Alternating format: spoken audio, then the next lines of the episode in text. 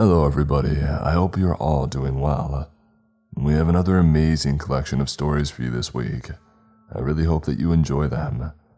Sit back and relax as we drift further into Mr. Creep's mind. I work at the NSA on a military program called Project Winter, written by Zithero. I shouldn't be sharing this information, but I cannot let this go idly by. I know I'm going to be called a conspiracy nutjob, but you need to believe me. I work as an NSA contractor. We have a protocol called Packet Catch, and without going into the technicalities, it isolates outgoing internet traffic from some locations and prevents it from reaching its server.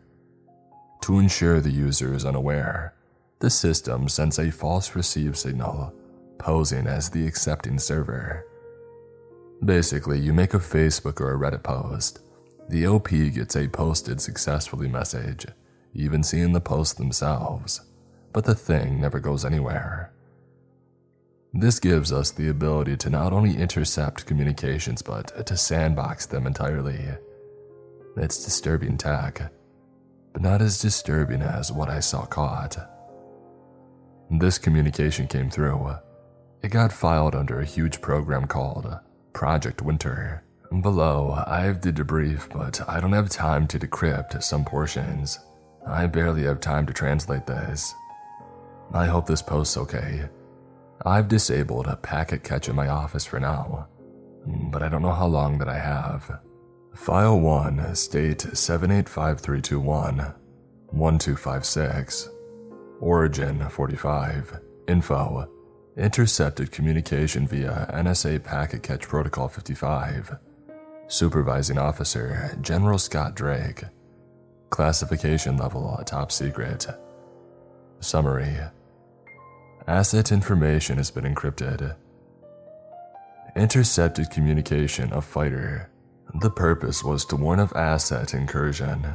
Asset had previously eliminated target designated primary and was en route to the secondary target location. Transcript to follow, translated from modern standard Arabic.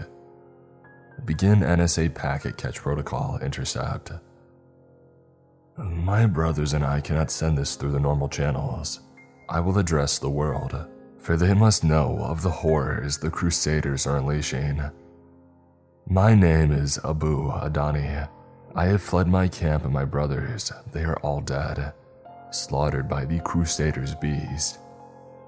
We were camped out, a fire going, and talking about our strategies, how much land we have lost, how the Crusaders are pushing us back so suddenly despite a lack of drone strikes.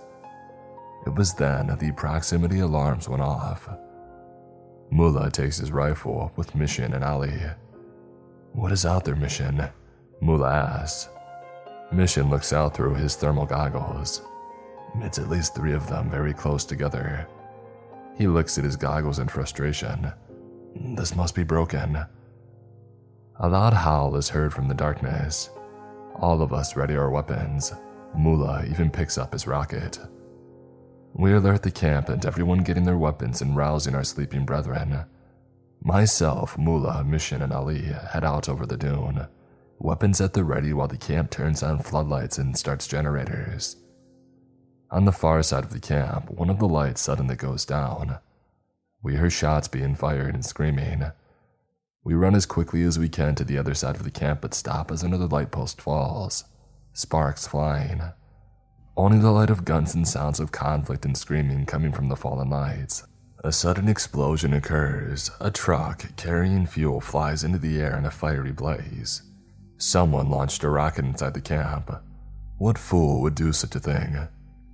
Soon, the next closest light is knocked down, and the same sounds are heard gunfire, screaming, and then silence.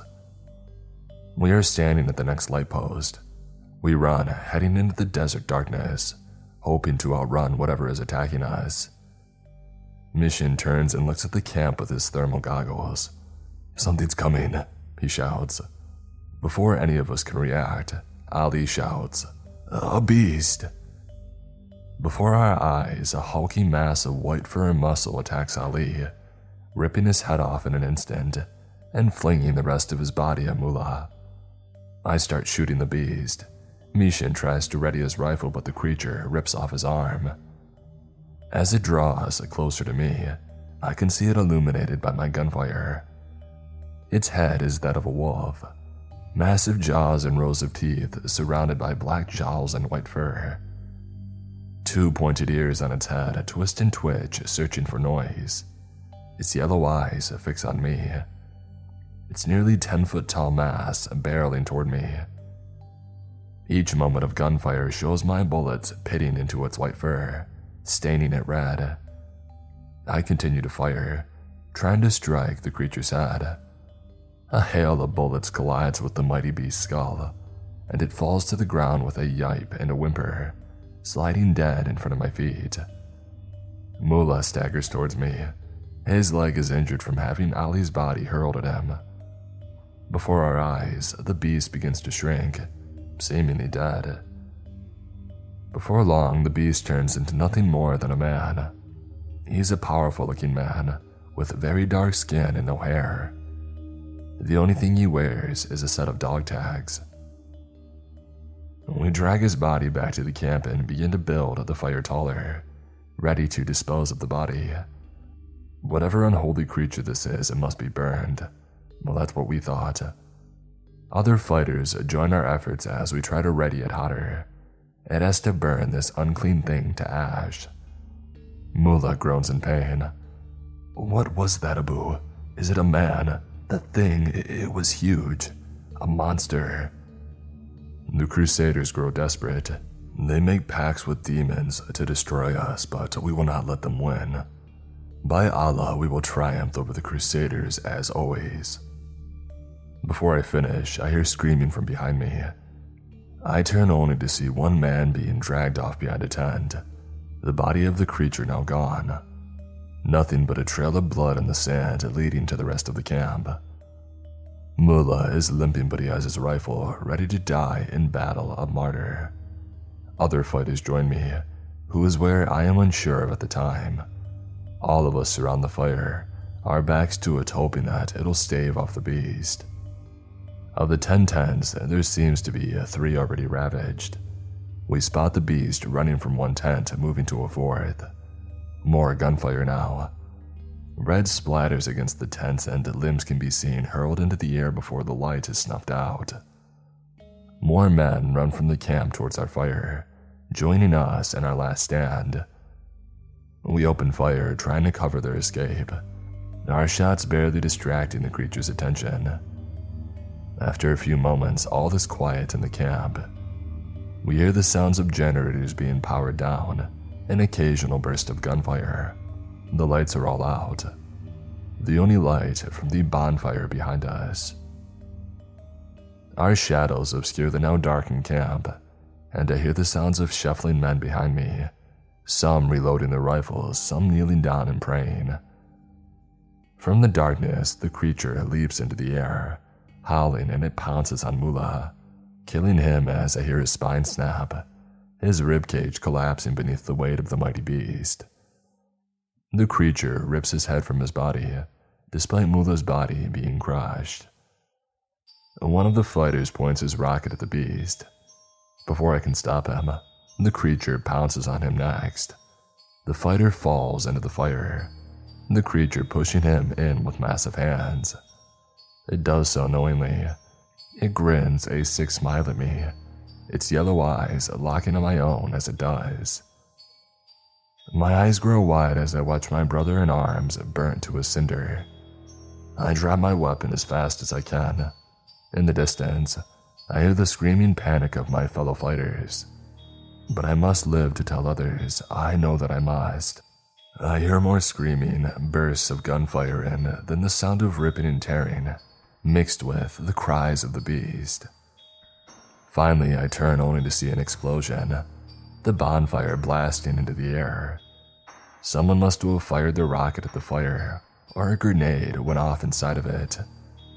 To my abject horror, someone's head sails through the air and lands before me in the sand, I turn away, hearing more sounds of death and horror. In desperation, I stop near the head and begin to dig into the sand frantically. I dig as my life depends on it, and then I bury myself, taking my shirt and holding it over my head to leave air enough for me to breathe. I lay there and wait. The waiting seems to take hours, the sounds of the beast ravaging the camp and muted by the sand over my shirt. My body freezes as I feel footsteps near me. The sand vibrates with the mass of the creature. I can hear its breath, sniffing and snorting in the air. It sniffs near me, and I pray to Allah that it is sniffing the head instead. I feel something on top of me, something rolling. The creature is rolling the head over me. I hold my breath, trying to remain perfectly still. I hear the beast sneeze and it shakes itself and the footsteps vanish slowly. After a few more minutes, I peek my head out. I see nothing. No fire from the camp and no light. I hear nothing. No sounds of my fellow fighters. No sounds from anything living. Even the head is missing, likely taken by the unholy monstrosity of the Crusaders. I jump to my feet and run. I run and do not look back. For hours, I run until I see the next camp.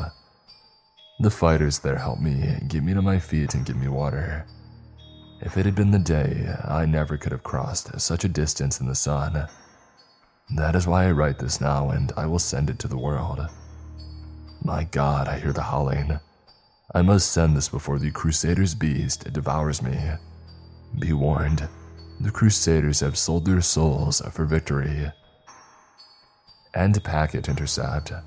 Run received a signal, success. Enclosed documentation considered classified, top secret, air gapped storage only. Distribution of file in any form is a federal offense. Now I'll try to upload more of this when I can. Right now, it's difficult to even get this stuff out. For all I know, I'm going to be dead in the morning, but I had to send this out somewhere.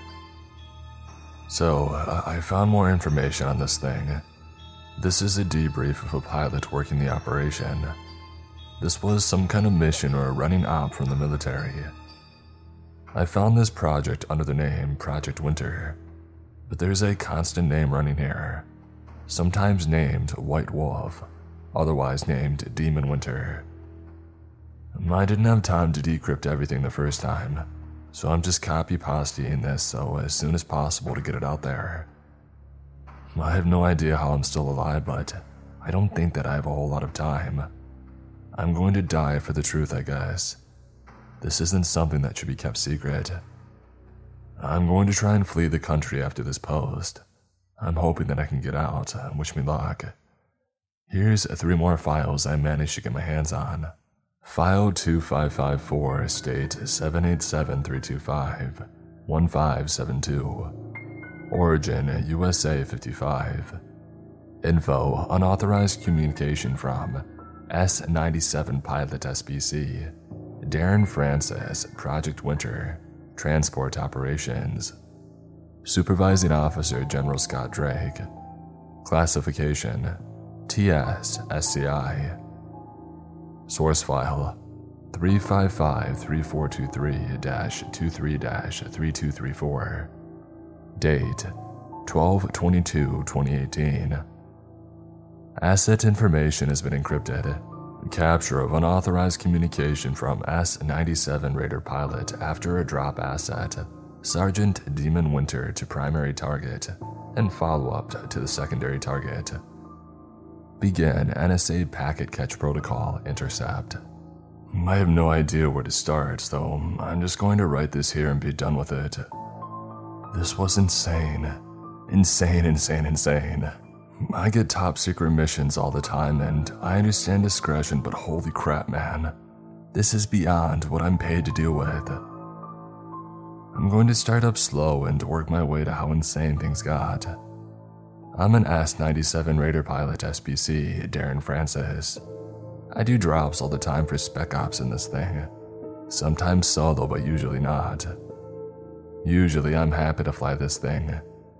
It's one of the few transport choppers that can hold its own in a firefight. I got tapped by General Scott Drake for work on this special project. I was told that I would be dropping off in a specialized raider. It had some stealth tech on it, a self destruct button included. Awesome sounding, right? Wrong. Real wrong. It all started out as a normal mission as far as I knew. Sitting at the base, waiting for my passengers, I knew that I had a crew of two. That was all the intel that I got. That and the destination. Two guys start towards my chopper, and at this point, I realized something was up.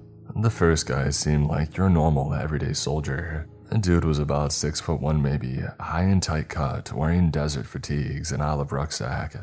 Had a weapons case in his other hand and some pretty heavy mirrored sunglasses. The last bit was odd considering how it was nearly dusk at the base. Granted, at all other times, it's bright as heck in the desert. The second guy was different. This guy was almost six foot six, a bald head and mean looking. He is walking behind the other soldier wearing nothing but his camel vest, pants, and boots.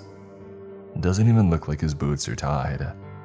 Guy has no gear, just a pair of cigars in his hand as he gets to the chopper. The first guy climbs up into the chopper and plops himself down into the co pilot seat. He offers to shake my hand.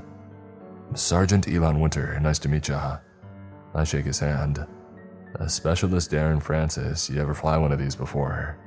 I asked as I spin up the dual rotors. He nods. Oh yeah, only crashed one, he grins. I frown. We only have two. Well, now we do. He laughs, slapping me on the shoulder. I'm messing with you, pilot, calm down. This big guy peeks his head between us after he shuts the side door. Stop messing around, Elon. It's going to be sundown soon. He glances at me. Killing time. And with that, he fades into the back and he straps in. Sergeant Elon looks at me. That's my older brother Desmond. Don't piss him off. I frown and get the Raider ready to launch. Sergeant Elon looks to the controls and checks some pre flight stuff with me. I'm surprised because this is normally a solo kind of run, or so I was told. Not many people fly these Raiders. The S-97 is newer than new, not even technically in service yet. They didn't tell me that I was going to have a co-pilot. It's a nice surprise. I inform Sergeant Elon. He smiles to me. Oh, I picked up most of this stuff from the other pilots. Eventually got myself cleared for test flights and such. Granted, I've never taken one full bore. He gives me a side glance. I chuckle. You know dang well it's only rated at 200 knots. I get the chopper in the air, keeping her level. Sergeant Elon straps in. Yeah, just because they don't want their baby's paint job scratched up. He looks at me. Punch it. I nod and get the Raider in the air. After we're a good distance from base, I let the dang thing rev. I love this bird because while flying level, the thing doesn't shake, it doesn't heave, barely vibrates. I glanced at the airspeed gauge and laughed as it hit 250 knots. Elon speaks into the co pilot headset. Unofficial records 255. I nod as I see us creep towards 254. Wouldn't know that we were going that fast unless you kept an eye on the gauges. Sergeant Elon shouts as we hit 256. Oh, baby, let's book it. Sergeant Denman growls from the back. What the heck are you hooting about? Sergeant Elon chuckles, looking back to the cabin. Just working on getting you to the drop zone early, brother. Sergeant Deadman merely leans back, head hitting the headrest of his seat. Get us there in one piece. I lean over. Did he say speed up? Sergeant Elon nods. Yes, he did. I grin as we push the Raider to 270. I'm sure that she could have gone faster, but at this point, I noticed on the GPS that we were getting near our destination. That meant time to drop altitude, lower speed, and set these stealth modes on. Sergeant Elon sighed. Worst parts about going that fast is we don't get to go that fast for too long. He grins, holding up his fist. I bump it, smiling. You're better company than most, Sergeant, I shout. Elon just grins as he pulls out something from his pack. It looks like some beef jerky. He tosses it into the back cabin. Load up. I'll have plenty to eat out there, Sergeant Deadman says. Long pig aplenty. Elon's face falls a bit as we get closer to the destination. In the distance, I can see an encampment. Looks to be about a hundred or so guys down there. We're plenty far from it, and I slowly bring the raider down low over some dunes. I check the thermal cameras, and the entire camp is lit up. Too many combatants to really count. Sergeant Deadman is unstrapped and opens up the side door. We gotta count? I shake my head. It's too hot, man. That place is at least a hundred combatants. I don't think this is going to work without an airstrike. It's a freaking buffet. Sergeant Deadman says, shooting me a serious look. His eyes are flashing yellow. All I can eat. He jumps down. I notice that he left his boots inside. I look to Sergeant Elon. Did he just take his boots off? Sergeant Elon's not in a joking mood anymore as he moves to the back, unpacking a huge sniper rifle from the weapons case. Us so I have a clear shot of the camp Darren. His voice is almost devoid of any emotion.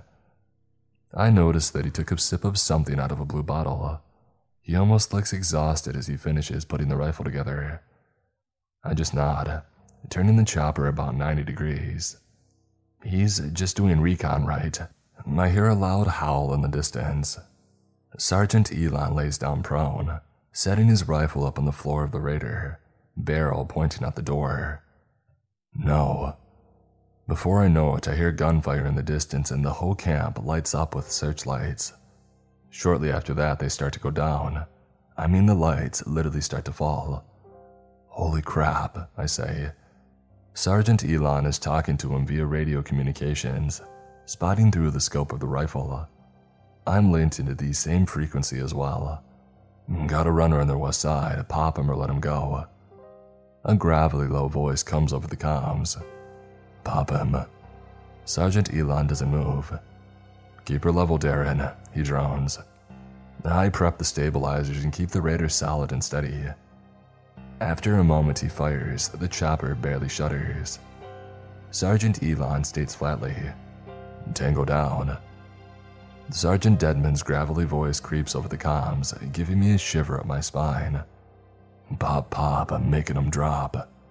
There's growling before the comms cut out. Sergeant Elon looks like he's ready to pass out. His eyes are drooping. Sergeant, you alright? I ask. 10 4, he says simply, a weak smile coming over him. Mm, give me five minutes. There's a blast from the camp now. The whole place looks to be on fire. Sergeant Elon starts into the comms again. Runner, south side. He's booking. Sergeant Deadman growls through the comms again. Let him go. I'm gonna track him to the next camp. Sergeant Elon picks his rifle up and pulls the magazine out. He leans back and pops a small red bottle of something, knocking it back. He closes his eyes and starts to take a deeper breaths, some color coming back to his face. The heck is wrong with you? I ask. Sergeant Elon chuckles. Well, nothing now, I'm not dying anymore. He packs his rifle back up and then takes his seat in the co pilot chair again. We're going to be following a runner via thermals, so no more fun beelines. Kinda sucks, I know. I nod. I should drop down to pick up Sergeant Deadman. I say before I hear a thud in the back. The raider shifts slightly. I turn to see Deadman in the back, shutting the door, his face covered in blood. I shiver. Sergeant Elon reaches into his rucksack and tosses a small bag at him. Clean yourself up, man. You look like you just went down on a girl during that time of the month. Sergeant Deadman grabs the bag and pops it open. You're a freaking laugh right, you know that. He spits something out. I swear that it's a chunk of bone. I decide not to ask any questions. I just look to the thermals and see the single guy pop out of the sand running in the dark. I keep a good enough distance so he can't hear the chopper. Sergeant Deadman is now right behind me, and he sniffs the air next to me. Scared? I shake my head. You're an idiot not to be, he explains, Fear keeps you alive. There's a reason you feel it, it's only natural. Enough, Deadman. Sergeant Elon starts. Sergeant Deadman glares at Elon. No, it's never enough. Elon rolls his eyes and just keeps them on the thermal cameras. I decide to ask a dumb question. What did you do to them? Uh, how'd you survive that many men? Sergeant Deadman cracks his neck and grins. I can do what an entire SEAL team can't. I can drop in, kill an 87 targets, and get out. It's just what I do. With your mouth? I ask. Sergeant Deadman is silent for a moment. Don't like letting things go to waste. Besides, long pig is a delicacy. What the heck is long pig? I ask. Sergeant Elon shakes his head. Go easy on him, bro. Long pig is what I call those freaking monsters masquerading as people down there. Sergeant Deadman stands behind me, on hand at my seat, the other on Sergeant Elon's. They, they're people, I said weakly. Sergeant Deadman shakes his head. No, man, they're a gift. I frown. A gift? What the heck are you talking about? A sick grin crosses Sergeant Deadman's face, and I swear that I see his canines lengthen. They're the evil the US has needed for so long. The dark enemy we needed to cut loose and go full bore on. We haven't had that since World War II. What are you talking about? I ask, keeping my distance from the man running. He's moving fast for a guy on foot. What, these guys? Everybody agrees that they're bad. Afghanistan, yeah, there were bad people in there, but most of those guys didn't want to mess with us. Iraq, the same thing. Can't blame the people living there, but that group? These guys signed up to be murderers and thieves. They desiccate their own holy sites claiming they aren't holy enough. They murder innocent people on live TV, all for the privilege to die by our hands. Sergeant Deadman clenches his fist next to me. They want to die, so I'll oblige them. I want to bail out of this freaking shopper, but I just hold steady and hope not to upset him. I mean, there's gotta be a limit, right? We can't become monsters hunting these guys. We'd be worse than them. Worse than them. Sergeant Deadman laughs, leaning his head back as he does. You think anybody cares about these guys? Russia dropped Willie Pete on these guys and the UN turned a blind eye. This is it. This is the modern age. No one cares how they die, they just want them gone. Even the fighters want to die in battle. It's their goal, their desire. Why deprive them of it? Sergeant Deadman moves into the back. Let me know when that little guy gets to his next camp. I'm gonna take a nap. He strapped himself in and slipped a pair of earbuds on. Sergeant Elon turns next to me. Sorry about that. He gets heavy on nights like this. He's really riled up. Nights like this? I ask. Sergeant Elon nods, motioning to the moon. I look up, noticing that it's full. After several hours, we finally see the target make it to another camp. This one is smaller and didn't seem to be on any of our maps. I think we're here. Sergeant Deadman pops the side of the door open and jumps out. The chopper is over 50 feet in the air and he just bails out. Sergeant Elon makes his way to the door. Lower us down and point me to the camp. I doubt we're going to follow another one. He pulls out the blue bottle and takes a swig of it, laying down and readying his weapon. I frown, nod, and do as I'm told.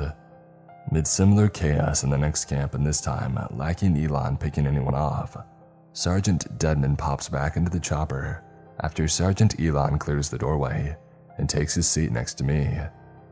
Sergeant Elon takes another swig from the small red bottle. Sergeant Deadman burps and closes the door.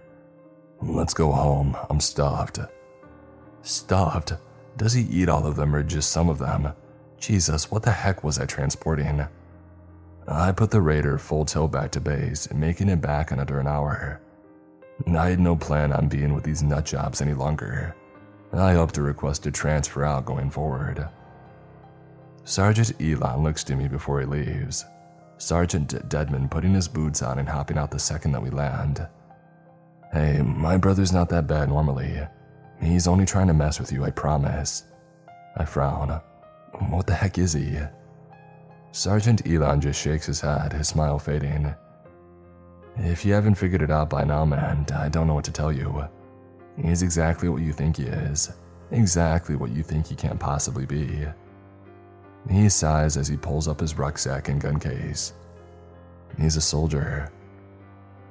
End packet intercept. Run received a signal, a success. Enclosed documentation considered classified. TS, SCI. Air gap storage only. Distribution of file in any form is a federal offense. The communication kicks out here, but there's a debriefing that I found, and it's the scariest part of this entire thing. It's a transcript of sorts. File 255, state 7855, 55668. Origin USA 117. Info Mission Debriefing. Supervising Officer General Scott Drake. Classification TS SCI. Source File 6688 55 1174. Date 5 5 2017. Summary Transcript of debriefing after 100th successful mission of Project Winter. Asset is speaking with SO regarding reassignment. Debriefing. Recording begins. General Drake speaks first. In Debriefing number 100 mission success. Asset Sergeant Deadman Winter, Supervising Officer General Scott Drake. Date May 5th, 2017. Happy Cinco de Mayo, sir. Sergeant Winter begins. Hmm. Comfortable, Sergeant. No, sir. Well, that's a shame. Wanted to see how you were doing. Seems to be going better than the previous program so far. Lightning doesn't strike twice, it seems, sir. More like a twister the way we found the other volunteer. You wanted me to create someone like me, but didn't give them the opportunity to tear men apart. I had to defend myself. What did you expect, sir? I expected a pack. I didn't expect to find two men with their throats ripped out. They messed with the wrong alpha. I guess that makes you unique, doesn't it? Seems you're better working alone. Papers shuffle, sounds of them sliding across the surface. The program is going to take a hiatus while we prep some better transports for you. Growling noise, followed by something slamming down on the tabletop. Are you trying to mothball me? More growling. Sir. No, Sergeant. We're merely giving you a break. You've done over a hundred missions so far and we're pleased, but we don't want to work you too hard. Permission to speak freely, sir. I'll regret it, but granted. I love to kill, sir. I lust to kill. I feel it home in blood. You send me home and you'll find that I'll do the same, just stateside. So, a repeat of your father then. Growling and snarling is heard. A chair slams into a nearby glass window, shattering it. You want to end up like him too, sir. A pistol is heard being cocked. Sergeant, I want to remind you of two things. Firstly is the chain of command in threatening a senior officer. Second is the silver nitrate rounds that I have loaded into this pistol. I may be an old man, but I'm still a crack shot. A red in your heart. The chair scrapes against the ground and is set back up. I'm sorry, sir. You know my father antagonizes me, sir. It's his death keeping you in this program to begin with, lest you want to go home and face charges for murder. Yes, sir. As I've said, a lifetime in solitary. No one wants that, especially one with a lifetime like yours. Understand, sir. Regardless, if you don't take the R&R, then I'll push you back to active duty. Thank you, sir. But your brother is likely going to want to take a break. Understood, sir. Good. We'll get you back out there in a week. Think you can hold out until then? No promises, sir. Hmm. Maybe one of you is all we do need. End of recording. Enclosed documentation considered classified TS SCI. Air gapped storage only. Distribution of file in any form is a federal offense. This guy ran a crapload of ops, but I don't think he's doing it anymore. I found some details here in the final file that I'll upload. File 3547 states 58565 88742. Origin USA 55. Info Project Debrief Mission Commencement. Supervising Officer General Scott Drake. Classification TS SCI. Source File 77555 32 6585. Date 131 2018. Summary Recommendations from Captain Sofia Vasquez regarding key asset in Project Winter. Debrief Reading Sergeant Winter's debriefs puts great concern on whether or not Sergeant Deadman Winter can adapt to normal society after countless successful missions in a solo environment outside of his own brother, Sergeant Elon Winter. Add to his hostile reactions to off duty recommendations toward multiple SOs makes his integration highly unlikely. On numerous occasions, Sergeant Deadman Winter has expressed his love of killing and states that the war cannot be won without him. Outside of egotistical behavior, this appears a borderline psychotic. Recommendation would be to reinstate into another hostile environment where Sergeant Winter is most comfortable. Either that or mental health counseling to ensure that he can properly adapt to life at home. But this is doubtful. I feel Sergeant Deadman Winter would refuse mental health evaluations at every turn. Sergeant Winter has already requested reassignment, highly recommend that he be given that reassignment rather than being sent home. Sergeant Winter would be happier to be KIA than to return stateside. I share General Scott Drake's opinion that we all would be better off as well. Captain Sofia Vasquez, USA. Project End. Asset to be assigned to Project Seraph per requesting officer Colonel James Montgomery Anderson. Transfer of SO from General Scott Drake to Major TC. I literally cannot find anything on a project Seraph. It's like the file doesn't exist on the database, which is insane. It's one thing to see something showing up a classified and getting no access, another to not even see it at all. I wonder if they don't even have it on the database at all, maybe only on paper. I can't imagine why they wouldn't trust their own computers, nor do I get why the SO's name is abbreviated here. I'll see if I can get any more information on Project Seraph, but for now, this is all the interesting stuff that I have on Project Winter. Wish me luck.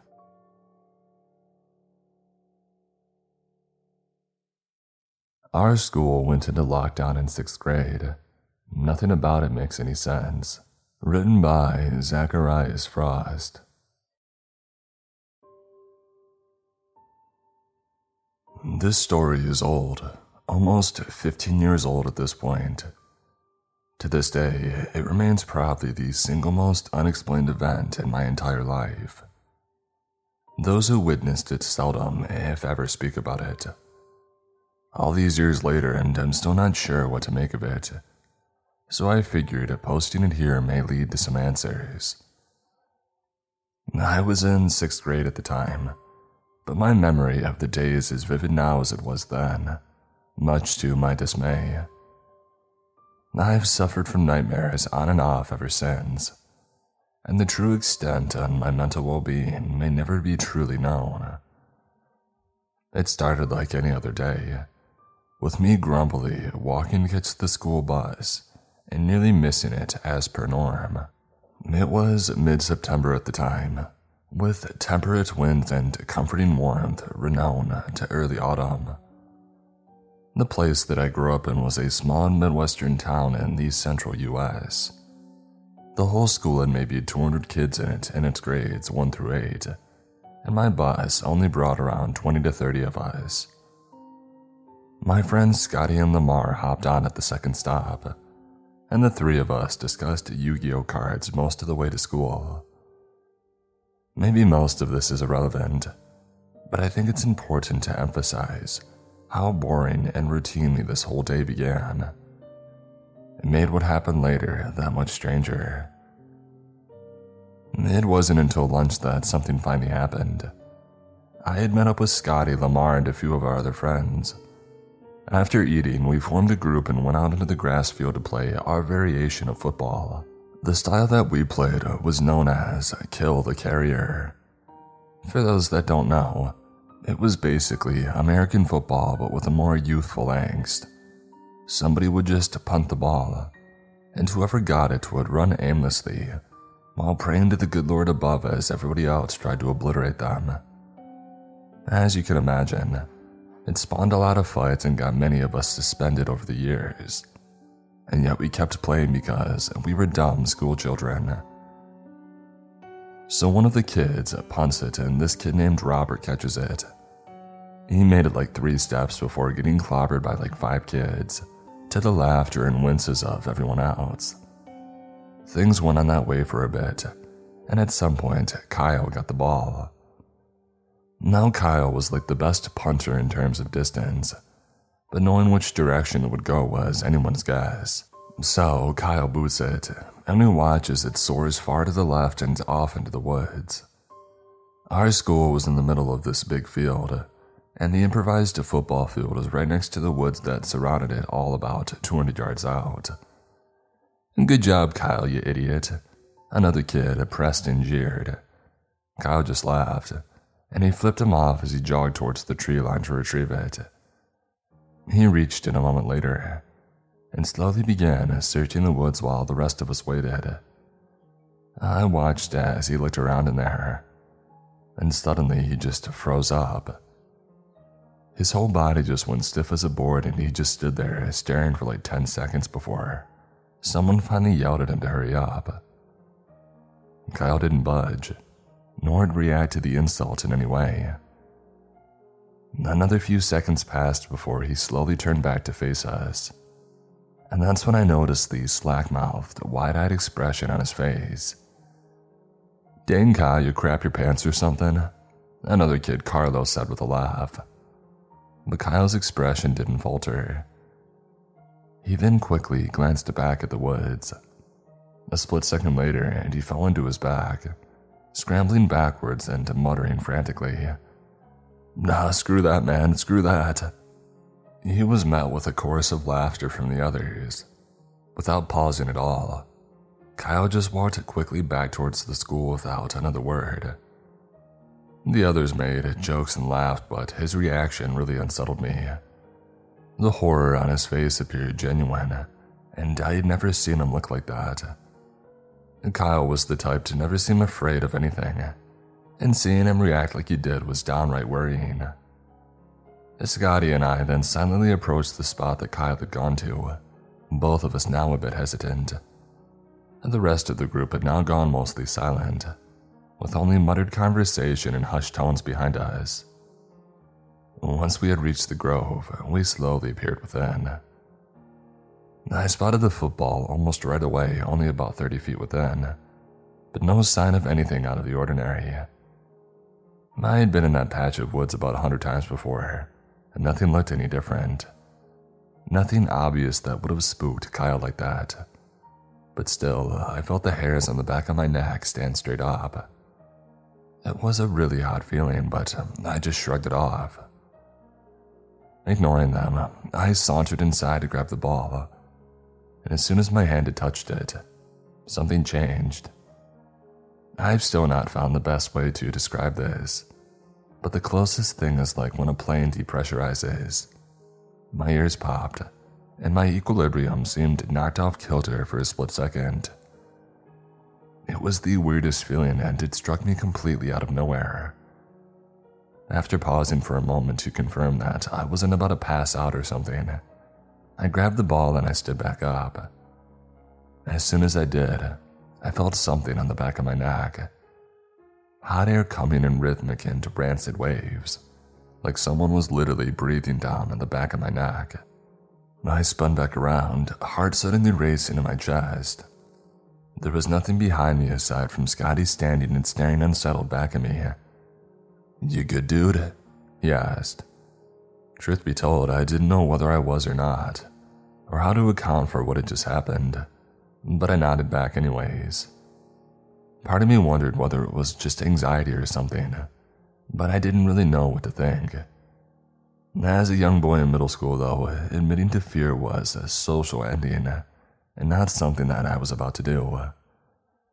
You didn't see anything behind me, did you? Scotty gave me a curious glance. No, why? It was clear to me that he wasn't lying, and he was standing much too far away for it to have been him messing with me somehow. Furthermore, I heard no footsteps behind me, and if it had been him, then the pile of leaves in the ground would have been a dead giveaway.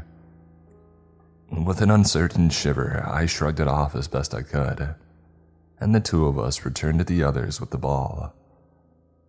I didn't play much after that, as my mind was suddenly convinced that something was very wrong, but I couldn't pinpoint it. It felt like somebody was watching us, hidden well within the trees. Eventually, uh, I decided to go and try and find Kyle, but the bell rang before I could. Math was my next class, and I spent most of it trying to forget that unnerving feeling and to calm myself down. Things went as normal, but after about 20 minutes, I felt myself needing to pee. The teacher excused me to go to the restroom, and I grabbed the hall pass from her desk as I exited the classroom.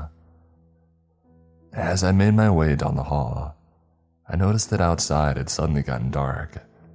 Not dark enough for night, but dark like a thick overcast of clouds. Since the sun had been shining brightly during lunch, I found that kind of odd too, but didn't think much more of it. As mentioned earlier, our school was small in terms of students and faculty, so of course, the building itself was no exception. It was only about 75,000 square feet, or about 20,000 smaller than the average Walmart. It was just outside of our hometown and about half a mile away from the local police station. The lights flickered when I was in the bathroom washing my hands. Again, not something super unusual, as the school was old and prone to the occasional electrical mishap. They stabilized a moment later, and I made my way back out into the hallway. As soon as I exited the bathroom, I froze. The outside window had gotten much darker than before, like it was suddenly the middle of the night. My initial thought was, cool, a solar eclipse. But as someone emerged from the office, that thought evaporated. A familiar, middle aged man hustled into the hallway, scrambling to the front doors and quickly locking them. It was our school principal, and as he turned to face me standing in the hall behind him, I saw an unrivaled terror etched upon his face. Get back to your class now. Tell your teacher, Code Silver. My heart sank as I heard the words, and I realized the deadly seriousness in his voice. Without a word, I sprinted back to the classroom, flinging the door open and scrambling inside as I got one last look behind me. The entire environment seemed to have flipped in an instant, and something was very wrong. My teacher, Mrs. Smith, scolded me in an annoyed tone as I re entered. I turned back from the door and I stared at her. Her expression seemed to slowly turn from cross to visibly concerned. Code Silver, I muttered out. Mrs. Smith's eyes went wide. Lock the door. Everyone into the corner now, she commanded. The students did as requested, quickly filing into the corner and out of sight from the door. I locked the door and Mrs. Smith rushed towards me to ensure that it was secure. After which, we rushed back to her desk, dialed a few numbers in her desk phone, and spoke. Her voice blared over the intercom, reiterating the lockdown order for all others in the school. Everyone packed together tightly into the corners and out of sight of the door. The entire class then hunkered down as we had practiced many times before. Once there, Mrs. Smith had doused the lights and everything fell eerily silent. The next few moments, we heard the faint sounds of the next door classrooms, likely doing the same as all of us held our breath. Most American kids probably know that Code Silver is the national alert given for an active shooter. Anyone who attended a school in the States probably remembers practicing the lockdown drills at one point or another. Basically, the whole class just locks the doors and hides together in the corner. The only defense is the locked door and hope that whatever danger is outside will not be able to get in. What did you see out there, Eric? One of the girls in the class whispered to me. Mrs. Smith shushed the both of us before I could reply. I pondered the same question in silence as we all waited. The sounds of the other classrooms soon hushed as well. The entire vicinity fell eerily quiet as all of us waited like fish trapped in a barrel. The more I thought about the way the principal had reacted, the less sense that it made. I hadn't seen anything to indicate an active shooter, and I just assumed that he had. And yet, still, uh, I had no explanation for how things had suddenly gone so dark.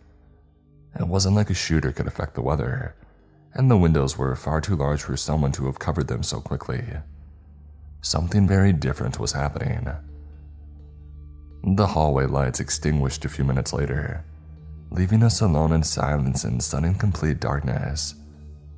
Even the windows in the classroom didn't show any light from beyond, and the darkness became so thick I could barely see my own hand in front of my face. We stayed like that for several minutes before a sudden calamity struck.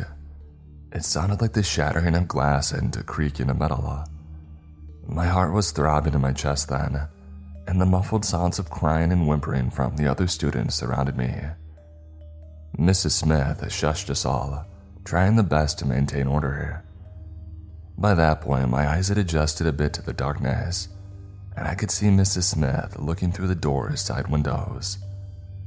The silence befell once more, a lingering mist which lasted several minutes. Suddenly, Mrs. Smith audibly gasped and backed away from the window. I saw her hold her index up to her lips and could see tears sparkle in her eyes. Suddenly, the room began to grow brighter.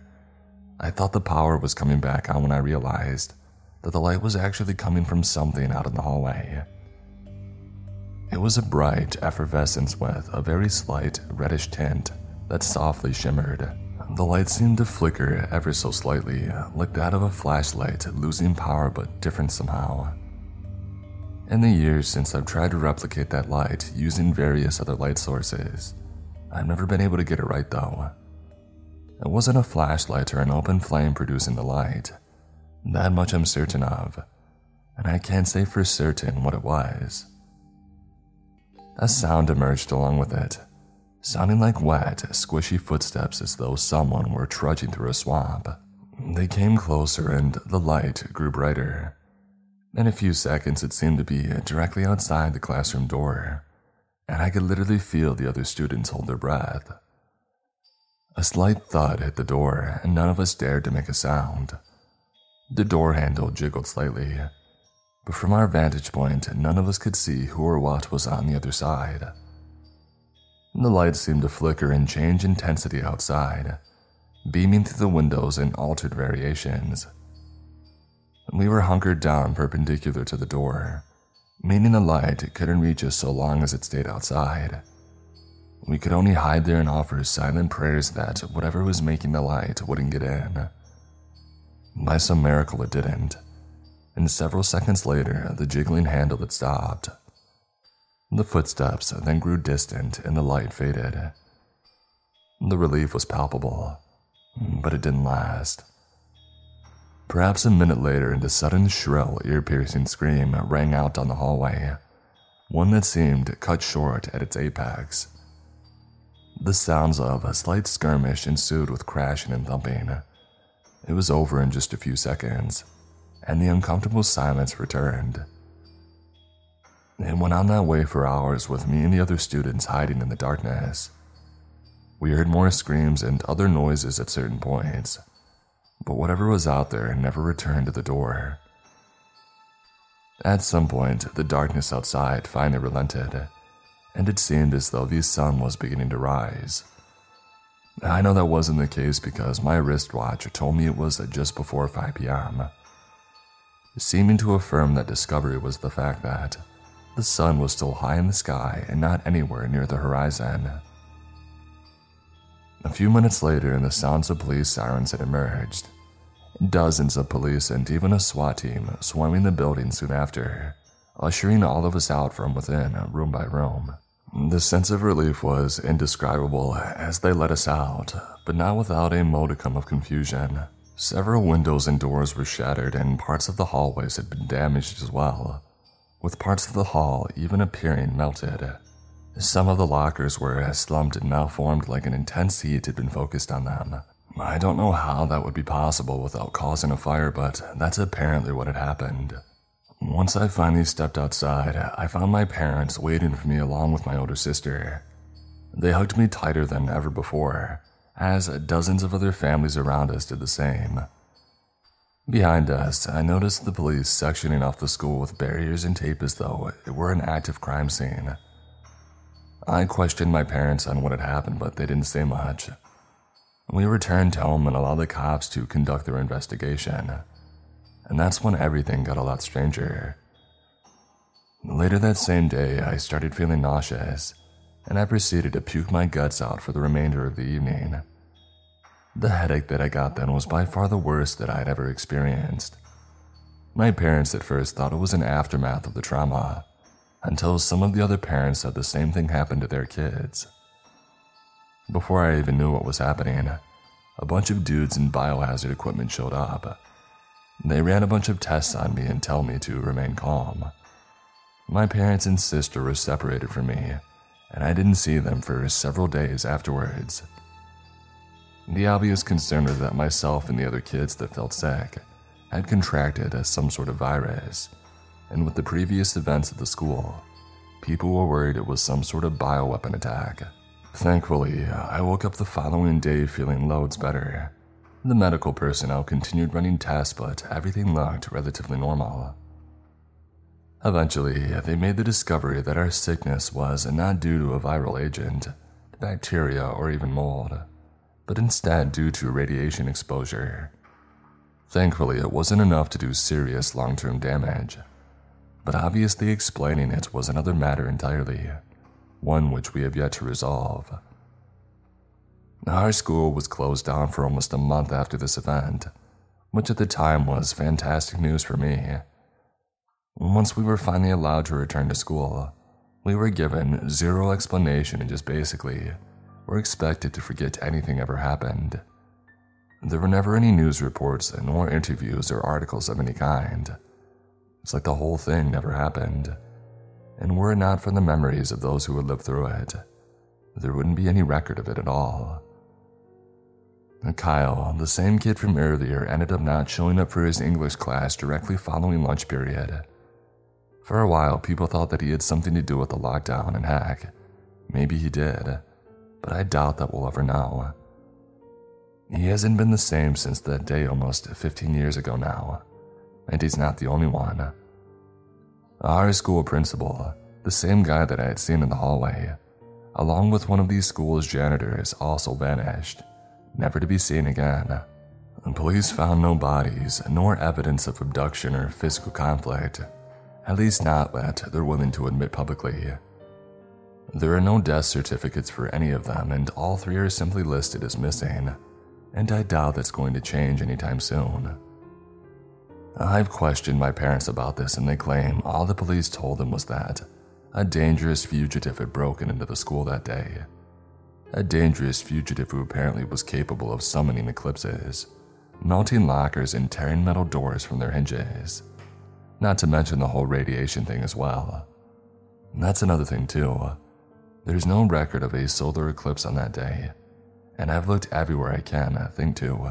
We weren't allowed anywhere near the school for weeks afterwards, and cops had sectioned off the streets that led to it, while others patrolled the surrounding woods. On several occasions, we saw guys in blacked out Suburbans and cargo vans driving down there, but they never formally identified themselves. I overheard my parents talking back then once, and I remember my dad telling my mom that he didn't think the school would ever reopen. He said it didn't feel the police were conducting a routine investigation and told her the entire thing seemed more like a cover up than a crime scene. I've asked them more recently as well, but they seem to have learned very little. I've shared this experience with them too, and although they agree it was weird and disturbing, they don't seem to have any further theories. I've spoken to others who were there that day too, and I've gotten all manner of mixed responses. Lamar seems to think we were attacked by aliens, while Scotty seems to think that our entire school fell into a separate dimension for a period of time. Maybe there is a logical and boring explanation to all of this, but I have yet to find it.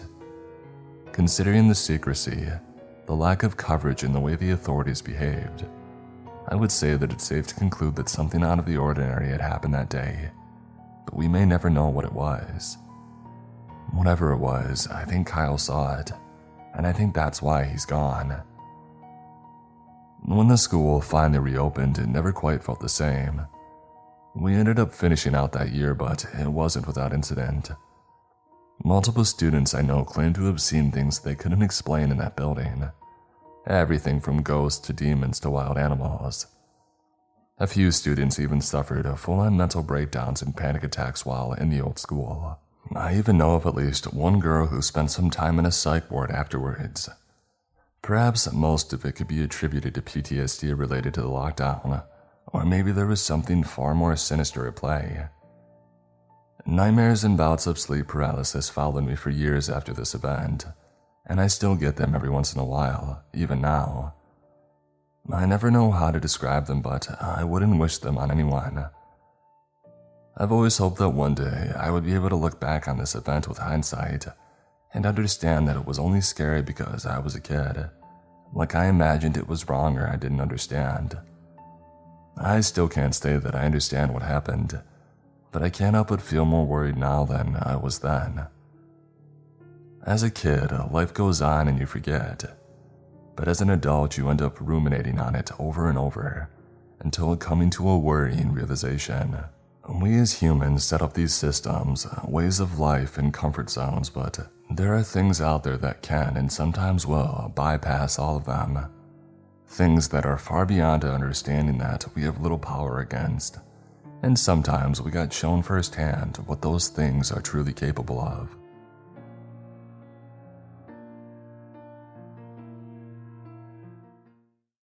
My town has its own emergency alert system. It has taken everything from me. Written by G Trip 14. Have you ever seen an emergency broadcast system signal on your television?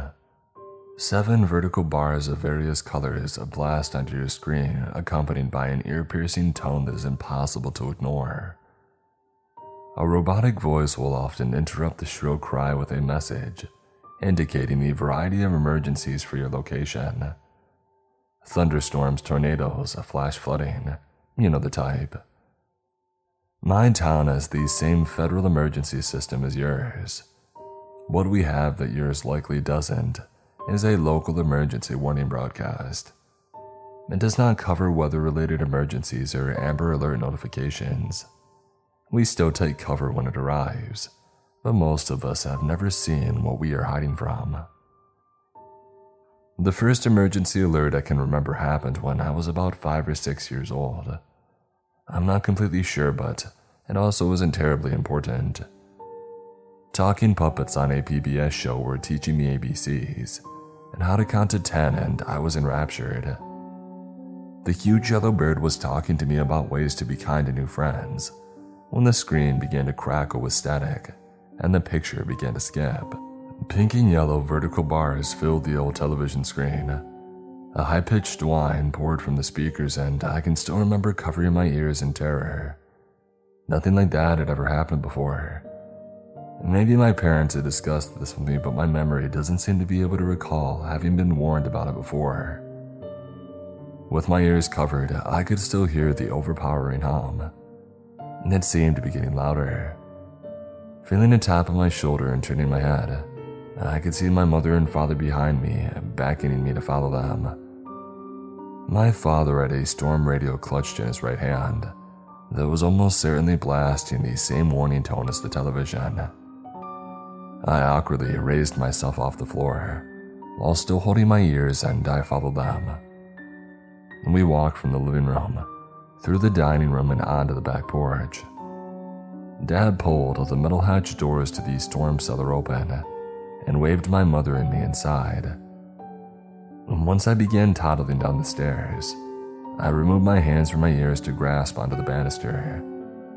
The humming was still pouring from the radio, but the volume was turned down and it no longer hurt my ears. Is bad weather coming? I'd asked my mother in confusion. The window shades were open in the living room that day, and I can still recall the bright rays of sunshine stretching toward me on the carpeted floor. It looked nice outside. My mother turned her head toward me and held up a finger to her mouth. We continued down these storm cellar steps in silence, but for the emergency tone. Behind us, my father pulled the cellar door shut. I could hear him sliding latches into place, followed by the flicking up padlocks. After he had secured the door, he came to the bottom of the stairs and guided us toward a secondary room in the cellar. As my father began to chain and bolt the door to the room, my mother sat the radio down on an old table, sat in a worn armchair, and pulled me close to her chest. All of these decades later, I can still remember feeling her pulse hammer in my ear. Her breathing was rapid and she held me so tightly, I was scared I wouldn't be able to catch my breath. It's gonna be okay, baby, my mother said with a shaking voice.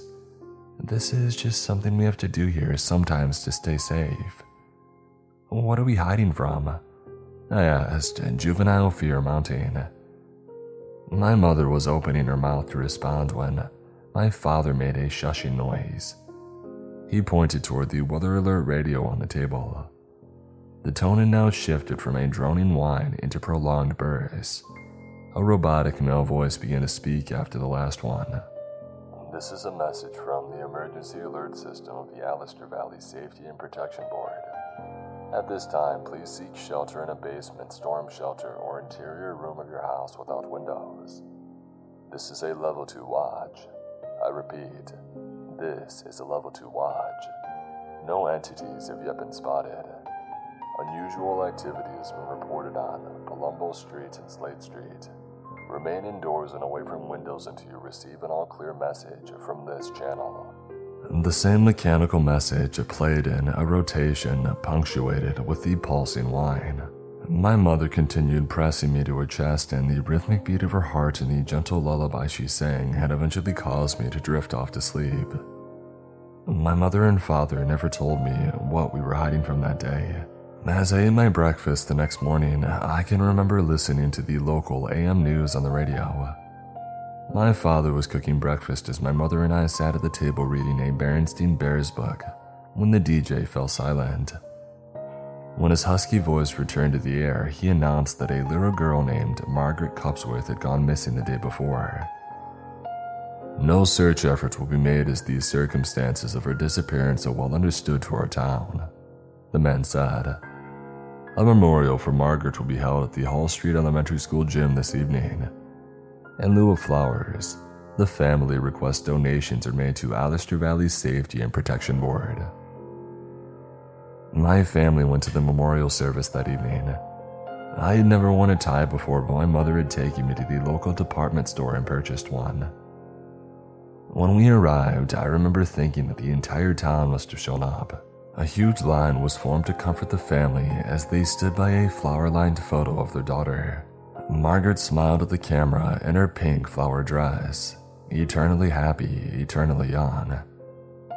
Margaret had been in preschool with me. She was not a close friend at that age. I was still firmly in the phase of life where girls were gross and scary. But still, I remember being sad that she was gone. Not that I entirely understood at the time that she was dead. Mom and Dad had explained to me on the way to the memorial that people who didn't get inside when the emergency alert sounded were never seen again. And They never clearly stated that it meant they were dead. But as I grew older, I came to understand that was the likeliest outcome. My family reached the front of the receiving line, and my father prompted me to shake hands with Mr. Cupsworth. He looked angry and sad all at once. When he took my hand, he shook it gently and nodded to me. My eyes welled with tears. Grief radiated from him. Even at my young age, I could feel the despair. Mom comforted Mrs. Cupsworth, so I continued down the line. Besides her mother stood a little girl, her red face streaked with tears. She couldn't have been more than four. To this day, I will never understand why they made her stand there in her sorrow and face a town full of people who could not comfort her. Hi, I said meekly.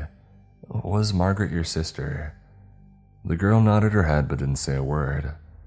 She was real nice, I stammered. Mm, she was in my class too. The little girl sobbed loudly and wrapped her arms around me. My arms were pinned to my side and I was mortified, but I stood there and I let her squeeze my chest. Mama told her not to play so far from the house. The little girl cried. She knew she wasn't allowed to go that far. That was the day that I met Paige Cupsworth. She ended up being my high school sweetheart, short and feisty and smart as a whip. I probably would have married her too, but unfortunately, Allister Valley and its cursed sirens had no respect for the hopes and dreams of its citizens. Four years of college was the only break that I ever received from the intermittent emergency signals for my hometown. A few times a year, there would be a National Weather Service alert on campus. And while most of my classmates seemed unconcerned, I was always the oddball. The first time it happened, I ran out of my English 102 class and sprinted to the boiler room in the basement of the class hall. It was embarrassing to say the least. Some of my friends in the class called my cell phone to ask if I was okay. And when I explained to them that this was a normal protocol in my hometown, they seemed confused. I considered trying to explain the Allister Valley safety and protection warnings to them, but it was clear they didn't have similar experiences growing up. Paige and I talked on the phone every night and visited on as many weekends as my scrawny bank account would allow. Mom helped out where they could, but I had to work most weekends to make enough money to cover expenses. Dad had passed away unexpectedly my freshman year, and money was tight for her. I still feel as though if I had gone home more often, maybe Paige would still be here. It took me a few more alarms to fight the urge to hide in a subterranean, windowless room, but eventually, I was able to control my urges. Tornadoes were very uncommon in the area, and the alerts that I would receive on my cell phone were generally just to let you know that bad weather was on the way. It didn't always indicate a need to take shelter. Those may have been the only completely relaxed years of my entire life. Early in my last semester of college, I could tell Paige was becoming despondent. She was attending a community college in the next county over from Allister Valley. I had begged and pleaded with her to transfer to the state college with me, but she wisely declined. All of the courses she needed for her degree were available at a much lower cost there. Are you coming back to Allister Valley after you graduate? She asked one night on the phone. More likely than not, I replied. With dad gone, I think mom probably needs more help, so I hate to be too far away. And besides, you seem pretty set on being a social worker there, and I'd like to think that I fit somewhere in your five year plan. She paused longer than I was comfortable with. We had talked about marriage in an abstract way since I had graduated high school, but had never made any official declarations. The silence had been unnerving. Paige, I said, are you still there? Yeah, she said flatly. I'm here and I'm planning on getting rid of you anytime soon unless you act up. Sometimes I just think, you know, we could start over somewhere else. I was surprised to hear that she was considering moving away. She had always talked about her career plans in the community, enrolling in college so close that allowed her to be with her parents. It wasn't as though I had considered venturing elsewhere but Allister Valley. It had always seemed to be our future together. I'm not saying no, I responded, just kind of surprised, I guess. What is you thinking of leaving now? I want to have kids someday, Chris, she said. I don't want to have to worry that what happened to Margaret will. She began to cry softly and didn't finish the sentence. I reassured her as best I could, but it never seemed to be of much use in those days. More and more of our conversations had turned to Margaret that semester. While she was a fleeting memory to me from my childhood school days, she was an ever present thought for Paige. Every time the warning message sounded in town, she would call me. Whenever another citizen of Allister Valley went missing during the emergency alert, Paige would recount all the details she knew during her calls. All of these conversations were punctuated by Margaret. My heart ached for her, but it seemed to be growing into a weight that she wasn't able to shoulder. More frequently, she began to ask what I thought was outside during the alerts, and I told her honestly that I didn't know. The alerts and warnings from my parents had always been enough to keep me inside. Sometimes during the sirens, I can hear a little girl talking outside, she told me one night. And dad will yell for her to go away, and mom will cry in the corner. They haven't told me, but I think it's Margaret. It isn't Margaret, I replied sadly. Baby, she's been gone for a long time. I'm sorry, I know it's hard, but it isn't her. Maybe, she said complacently. Uh, you're right. I love you. She hung up the phone. I wish I had known that would be our last phone call. I would have made it last all night. I would have driven home and spent every minute with her from then on. I would have done everything differently. But I didn't, and I can't. My phone rang late in the evening the day after finals. I was lugging boxes from my shabby apartment to my car in preparation to make the final drive back home to Allister Valley. Sliding the box from my hand onto the floor, I walked to the kitchen counter to look at the caller ID.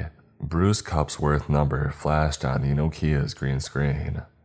I was puzzled since I didn't frequently talk to Paige's father on the phone. We had a great relationship and always enjoyed one another's company at family gatherings. He just wasn't a chatty man. A phone call was unusual unless something was wrong. Hello? I said as I lifted my phone to my ear.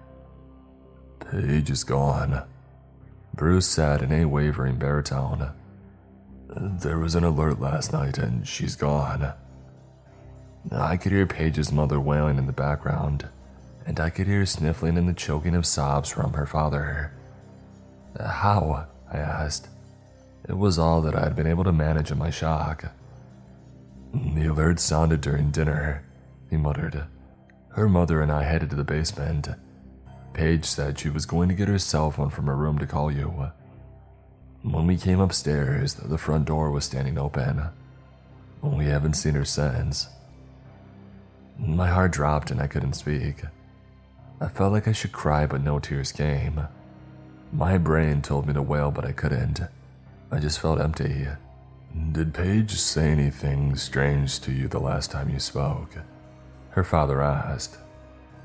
Yeah, I stammered. She, uh, she said something about a little girl's voice outside the door during the alerts. I think she said it sounded like Margaret. Chris, he said. I should have told no, never mind. We're having a memorial service for her tomorrow. Will you come? My heart began to race and I could feel the heat rise to my face. A memorial service, I scoffed. You should be organizing a search party. She could still be out there. A moment of silence fell between us. Aren't you going to look for her? I begged. Christopher, he said in a broken monotone. You know that isn't how this works. Paige is gone, just like Margaret. What the heck took her? I shouted. What is out there? Why do we have to hide? We aren't going to discuss this, he said, anger rising in his voice. This is hard enough with you trying to do this right now. Or do what? I demanded. Ask why you aren't looking for your daughter. Ask why we have to hide in the dark and no one ever explains why. Do you even know? Yes, he replied. After Margaret was taken, the safety board met with us and explained some of it. Some of it? I yelled. Hot tears were streaming down my face. Your kids vanish and you just accept it? The phone line went dead. I tried calling Bruce multiple times, but it went directly to his voicemail. My attempts to call Mrs. Cupsworth went unanswered as well. Paige's parents never spoke to me again, and I don't blame them. They had suffered the horrific loss of their only two children, but in my hot headed youth, I wasn't able to consider their sense of loss as I can now. In my early 40s, I can see how unsympathetic I was to their grief and sorrow. I moved back to Allister Valley after college and I've been here ever since. The emergency alert system has become more advanced in the last few years. The strange pink and yellow vertical stripes and droning alarm on the television is still in place. But now we also receive Amber Alert style warnings on our cell phones. The safety board even installed a powerful air raid siren on the outside of the courthouse. I'm in my 40s now. My mother's health and mental state began to deteriorate rapidly after I moved back into town. The intent had always been to live with her for a few months while I got my feet in the ground and I found my own place. But when her dementia began to present itself, we made the decision that I would stay with her rather than move her into a care facility. Luck was largely on my side when I began to search for a job that would accommodate the time it took to care for my mother. A mid sized publishing company out of New York hired me to work from home soon after college. The pay has never been astronomical, but it allows me to work at my own pace and keep an eye on my mom. Over the years, as her dementia worsened, it became more difficult to keep mom in the basement when the emergency alert systems activated. Eventually, I was forced to invest a good deal of money in having our old storm cellar converted into a finished basement. It's a comfortable place for her, and she spends most of her day down there reading. It greatly simplified things for when the alarm sounded. She had become combative when I tried to corral her to the cellar before I had converted it into a studio apartment. Now, when the sirens sound, she's already securely placed and goes about her day without a care. When the alert would sound, I would sit by the door leading out to her downstairs apartment. Before I would go down there to wait it out with her, I always made sure the doors and windows were firmly locked. It gave me the illusion of safety, but it didn't stop the voices that I had started to hear outside of the door. Years ago, when I had first moved back to Allister Springs, the emergency alert system had sounded my first night in town. Mom was still pretty sharp back then. We had moved into the cellar and listened to the weather radio for information. A few minutes into the warning, I could hear something brushing against the metal doors. Chris, a hushed voice said through the barrier. It sounded like Paige. Chris, please let me in. I'm so scared. I began to cry immediately. Christopher, the voice implored, let me in. They're going to hurt me. My mother had walked behind me and placed a hand on my shoulder. It isn't her, my boy, she said in a soothing voice. I know you hear Paige talking, but it isn't her. I hear your father's voice out there right now. He's telling me how much he misses us and to open the door. It gets easier. That alarm lasted longer than usual. A voice that sounded hauntingly like Paige taunted me for nearly an hour. It said that if I would uh, just open the door, it would explain where she had been. I was the only one that could save her. It was my fault that she had vanished. Through the years, I grew used to the haunting voice. My sorrow turned to anger at the taunts, where my mother had once comforted me through them. I now spent my time comforting her dementia riddled mind, who was now confused by the calls of my father. She forgot them quickly after the alerts, but the grief and woe in her eyes, it broke my heart.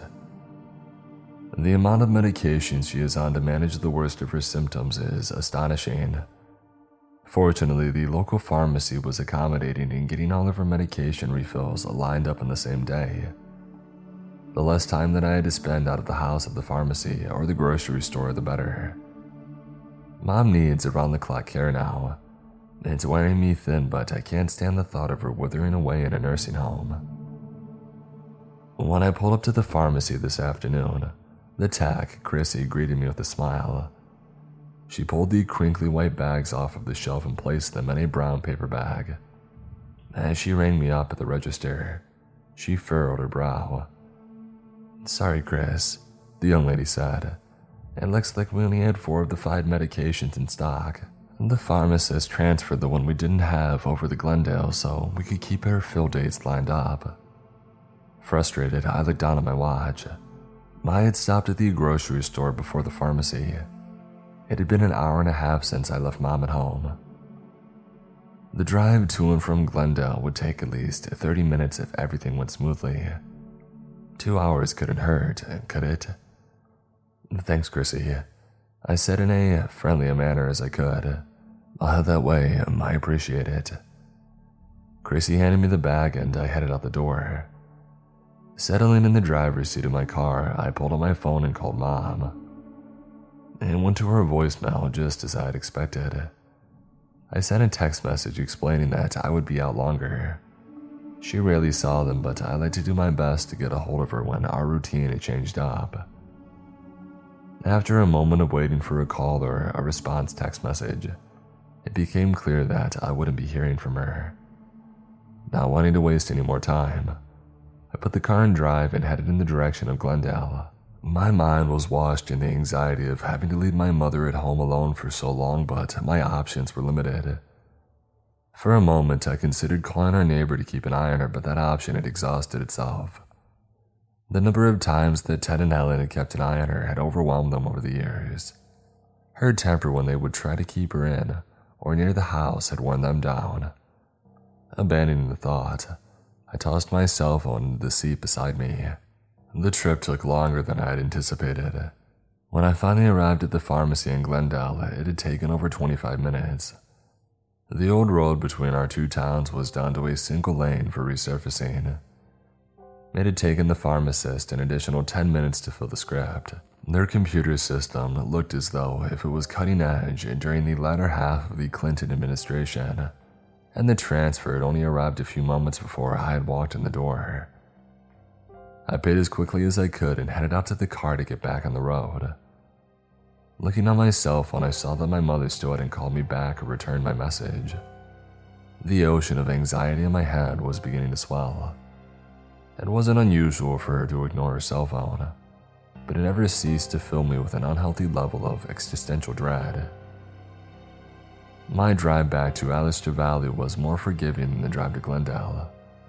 When I had reached the one lane portion of the road, I had arrived just in time for the woman holding the stop sign to wave my line of traffic through.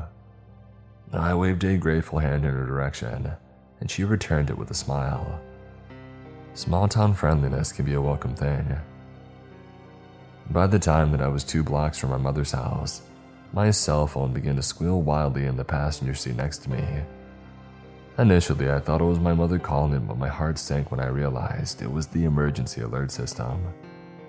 Slamming the gas pedal to the floor, I sped home as quickly as I could. I reached toward the radio and turned the volume knob up. From the emergency alert system of the Allister Valley Safety and Protection Board, at this time, please seek shelter in a basement, storm shelter, or interior room of your house without windows. This is a level 5 watch. I repeat, this is a level 5 watch. These entities have been spotted on and around West Vine Street, Chippendale Court, and Broadway Avenue. Remain indoors and away from all windows until you receive an all clear message from this channel. Only condition updates from the Allister Valley Safety and Protection Board serve as factual information. This is a message from. The message began to play in a loop over and over. West Vine was only two streets away from our house on Sullivan Street. Sweat was pouring down my forehead and stinging my eyes. I punched the garage button from a block away and was thrilled to see it open when the front of our house came into view. Pulling the car into the garage, I surveyed the scene but didn't see anything out of the ordinary. My garage door began to close behind me and I jumped out of the car to head to the door. The groceries and medication would have to wait until after the warning. Milk and eggs could be replaced. I couldn't afford to wait any longer to get the cellar door secured and check on mom. Racing through the house, I did my usual checkout on the doors and windows. Every lock was bolted and every window was secured. My pulse began to lower and I could feel the anxiety drifting away as the safety of home soaked into my body. As I began to step onto the stairs of the cellar, I pulled the heavy metal doors shut behind me. Carefully, I slid the two bracer bars snugly into place. My hand drifted to the wall beside me, and my ears were filled with the familiar jingling of the padlock keys. After being reassured that the keys were securely in place, I began to click all 10 padlocks into their loops. I turned and began to walk down the steps. My eyes wandered to the hooks that held the bolt cutter. It was always the last item on my mental checklist. If a padlock key ever went missing or one of the lock's mechanisms seized, it was good to have a backup plan. Dad had nearly perfected the art of our family lockdown during the sirens. Every time I entered the cellar to wait out the alarm, I sent him a silent prayer of thanks. He had graciously taken most of the thought out of this process before he had passed away. Reaching the floor of the cellar apartment, I was initially surprised to see my mother's recliner sitting empty. Her iPhone sat on the side table next to the chair, flashing and beeping with the emergency alert. My eyes darted around the room searching for her. Panic began to rise again until I noticed the bathroom door was shut. I walked to the door and knocked lightly. Hey, Mom, I said loudly. Sorry that it took me so long. I had to drive to Glendale to get some of your medicine. I waited for a moment, but there was no response. Mom, you in there? I asked. Silence. I knocked and waited for a moment, but still received no response. I jiggled the door handle and found it unlocked. Pushing it open, I looked inside. The light was off, oh, I flicked the switch on. The bathroom was empty, though. Storming around this other apartment, I began to call my mother's name and received no reply. The area was small with only a sitting room, bedroom, and bathroom. It didn't take long to realize that she wasn't down there. My head began to swim. The garage door had been opened when I had pulled into the driveway. Although I had punched the opener from a block away, I had no idea if the signal had reached that far. She could have left through the garage and left the door open, and I would have never known. I raced to the stairs and began to pull the keys from their pegs in the wall. Hours seemed to pass as I fumbled the keys in each lock. Generally, I would put them carefully back into their place in the loops, but I dropped them to the stairs and listened as they tumbled to the ground below. As I was about to step onto the main floor of the house above, I heard the alert system beep three times to indicate an update. This is a message from the Emergency Alert System of the Allister Valley Safety and Protection Board. At this time, please seek shelter in a basement, storm shelter, or interior room of your house without windows. This is a level 5 watch, I repeat. This is a level 5 watch. Twelve entities are actively moving on West Vine Street, Chippendale Court, Broadway Avenue, Sullivan Street, Clays Mill Road, and LaGrange Road. The unusual amount of activity will extend the warning as a precaution. Please remain away from doors or windows. Whatever was out there was on my street. My heart pounded. I had to find my mother. I searched the house again. Although I had already checked all the windows and door locks, I had not performed an exhaustive search of the house. I had never needed to in the past. Now I opened every door, searched in every closet, and checked behind every large piece of furniture but found no sign of her. Cautiously, I opened the door leading into the garage and stepped down onto the concrete below. Scanning the room, there was still no sign of her. I was preparing to head back into the house again when I heard a voice out in the street. I thought you had died. I heard my mother's voice say, Christopher tells me that you died, but here you are. I've been waiting for you. Slowly, I crept to the garage door and looked out the window. My mother was standing in the center of the street in her housecoat and slippers her hair in disarray, and she clutched a newspaper in her right hand. In front of her stood my father, looking almost exactly the way I remembered before he had died. He wore the same pale blue jeans and short sleeved button up shirt, and white Nike sneakers that he always had. His hair had turned an unhealthy silver in comparison to the salt and pepper gray that I recalled. His mouth was cocked into the same amused smile that always seemed painted onto his face. His eyes, though, were black.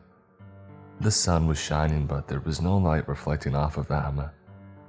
it wasn't as much like looking into the darkness of a basement as it was staring into the empty void of space. No star or fleck of light obscured the darkness they held. I've missed you, my dear. I heard my father say as he held his hand out to my mother. It's been so long, but we need not be apart any longer. Let me go get Christopher, my mother exclaimed. He'll be so happy to see you. No, my father shouted. He reached forward and took her hand firmly in his and began to walk down the street away from the house. I've come to you, my dear. We will send for Christopher later. My mother stumbled behind my father. She turned her head toward the house and dropped the newspaper as our eyes connected. The joy she had felt upon seeing this thing that looked like my father melted away into fear. Her feet became tangled and she fell to the asphalt, but the terrible mirage of my father continued to drag her away. No, she shouted feebly. No, you let go of me. You're not my husband. Why are you doing this? Let go. In my shock, I had become frozen in place, but watching this thing drag my mother away helped me regain my will. I dashed to the switch for the garage door and I punched it. The door opened so slowly that I decided to dive under the floor and slide through the thin opening. Pushing myself back onto my feet, I readied myself to run after my mother. Before I could take action, I saw her. Paige was in the street in front of me. I froze again. Her mother and father were walking with her hand in hand. On the far side of the family, a little girl held tightly to Bruce Cupsworth's hand. It was Margaret. I hadn't seen her in more than three decades, but I still recognized her. She wore the same pink flowered dress that had been in the photo at her memorial. And Paige turned her head toward me, and my eyes locked with the black sockets in her head. I knew it couldn't be, but it looked so much like her. The thing smiled at me and lifted a hand to greet me. My stomach turned to knots, and I felt like I would vomit at any moment. I'll be back, Christopher, she said, and she continued to walk down the street. I miss you, and we can be together soon. Paige's parents looked in my direction. Their faces, which initially looked joyful, quickly became grimaces of pain and fear. They both began to try and withdraw their hand from the clutches of the things impersonating their children, but they were unable to break free. The air filled with a sound like snapping twigs, and they began to scream. The things were crushing the bones in their hands. Ahead of them on the street, the thing mimicking my father turned around and smiled at the noise in terror. It looked at me and lifted its hand in my direction. The thing smiled again, revealing rows of black, shining teeth. It crouched to the ground by my mother and began to shake. All at once, the changeling things began to shake violently their limbs began to grow thin and long. The clothing on their bodies began to shred and break away, as painfully thin torsos stretched them past their limit. Their skin, which had looked normal only moments ago, began to bubble. Pale peach skin curdled into lumpy black and gray flesh. They all stood at once, stooped over to keep a grip on their victims. At full height, each of the obsidian beasts would have stood as tall as a two story home. Their spine curled to the side as they hunched over, allowing their stick thin arm to drag my mother and the Cupsworth away. The three nightmarish creatures sank low on two legs and their free hands began rapidly moving down the street, pulling their victims behind them. My mother and the Cupsworth screamed and clawed at the ground in a fruitless attempt to slow the creatures as they bolted from sight. I could still hear them wailing in despair long after they had vanished from my line of sight. In the background, the emergency alert siren roared endlessly. I stumbled back inside and collapsed onto the kitchen floor. There was no need to hide in the basement. The things had already gotten what they came for. It's been two weeks since the last emergency warning, a town record I have since found out. The Allister Valley Safety and Protection Board sent a man to my house the day after my mother was taken by those things. He didn't threaten me, but there was a subtle undertone that told me declining to go with him to the board's office was not an option. I rode in the back of a Ford Taurus with tinted windows to the outskirts of town. When we pulled up to the nondescript white building, the man who picked me up told me to ring the buzzer in the door and tell them my name. They would let me in and talk to me. When I was done, he would drive me home. Feeling lost and hopeless after the events of the previous day, I did as he had asked. I pressed the buzzer and a man asked my name. I answered and heard the heavy metal door lock disengage. The man told me to come inside and to wait in the lobby. When I entered, I looked around. The lobby was a generous term for this stiflingly hot room. There were two folding metal chairs pushed up against the wall, and an empty coffee table in the center of the room. A water cooler sat empty in the corner. It smelled of cigarettes and sweat. The only other door in the room creaked open and a gruff looking man stood in the frame. He was over six feet tall with a bushy beard that hung down into his potbelly, and a mess of brunette hair pulled back into a sloppy ponytail. His steel toed work boots tapped impatiently on the fading linoleum floor. A pair of faded blue jeans and sweat stained white t shirt seemed like poor work attire. You, Chris? The rough man grunted. Yeah, I replied flatly. That would be me. He waved me in his direction and walked back into the room. I followed without considering what may be on the other side. Having seen my mother dragged away by a horrific creature the day before, my sense of self preservation was pretty low. The room that I entered in was much cooler than the waiting area. Black and white monitors covered two of the walls, flickering between different views of Allister Valley. I watched them in a trance as they transitioned to dozens of places around town that I recognized and a few I was less familiar with. In the center of the room sat a semicircle desk with a comfortable looking rolling chair behind it. The burly man sat at the desk looking at the monitors. Without looking at me, he motioned to his left to a folding metal chair beside him. Have a seat, he said. We need to talk. I sat next to him and continued to look at the screens. My name is Harlan Matthews, the man said. Been working for the board for about 15 years, give or take. Used to work the night shift, but I'm on days now. I nodded but said nothing. So, I understand you saw our visitors, he stated. Sad business. I'm sorry for your loss. I understand it ain't your first go around with losing someone to this. Yeah, I muttered. Paige Cupsworth a long time ago, my mother yesterday. He nodded and took a long drag of a cigarette that had been smoldering in an ashtray on the desk. Chris, he started. I'm gonna give you the same brief sliver of information that I and the other board members share when someone loses a family member. I know you and Paige were close, but we only talk with immediate family members. Now that your mother passed, you'll get to hear it too. Harlan smoked the last of his cigarette, and he crushed it out into the ashtray before immediately lighting another one. First of all, we have no clue what the things are. and They've been around since the town has. From what we know, they try to mimic people you were close to and draw you out. Must be some kind of mind reading or something. Not like we've been able to ask them or anything. Anyway, anyone dumb enough to listen to the things gets dragged away and they never return. I nodded again, and Harlan pounded a hand on my back in what I assumed was a gesture of comfort. Not many people see them and live to tell the tale he grunted. You have, and it comes with a price. What price? I blurted. Whatever they looked like to you yesterday is what they'll always look like to you.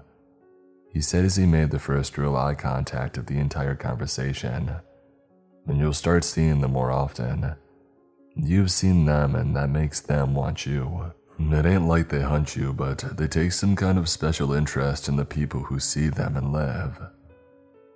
Harlan pulled a drawer out of the desk and fished a card out. He handed it to me. I turned it over in my hand.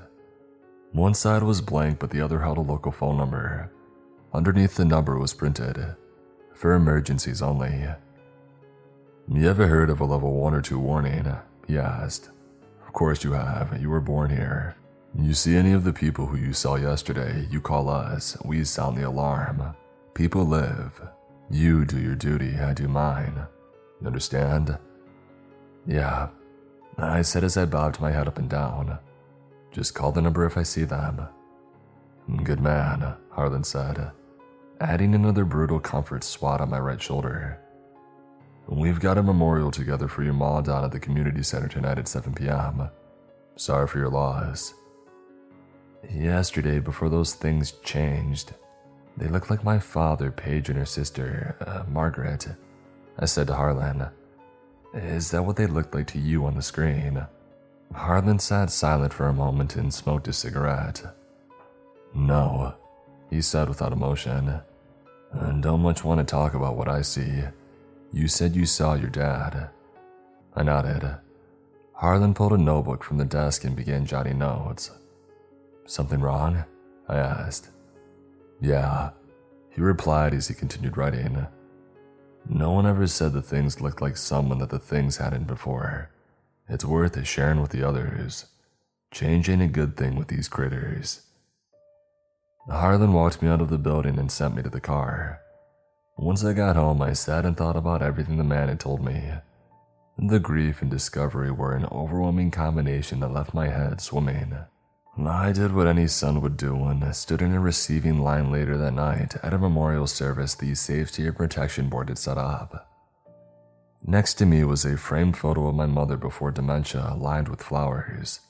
Eternally happy, eternally herself. I shook the hand of just about every person in town. It was no comfort, but I think it made them feel better. Since that day, I've seen my mother, father, and all the Cupsworth multiple times. They're usually standing in tall grass or leaning out from behind trees. Sometimes they're in my backyard, and others follow me down the aisles at the supermarket. If you live in Allister Valley, then I'm certainly the origination point of one of the many emergency alerts that you hear. I'm sorry, but I'm also not, it keeps you safe. And if you wonder why I don't leave to get away from all this, well, I ran the idea by Harlan once. He explained to me that the risk that these things would leave Allister Valley to follow me and spread to other places was too great. It was similar to when the man picked me up to go see him. No threat of violence was issued, but there was an understanding that leaving now that I've seen the things wasn't an option. I'll be haunted by my family and the woman that I loved until I'm dead. For better or worse, I've accepted this. My hope is you won't have to live in the same nightmare that I do. Paige and my mother speak to me most often through the cellar door during the alerts. I don't cry anymore. In fact, hearing their voices is comforting sometimes. It should be, but I miss them. One day, I'm almost certain I'll go with them just to end all of this. Anyhow, I have to go make a call. I can see Paige sitting on a bench across the street from my house through the living room window. Harlan or one of the others needs to sound the alarm.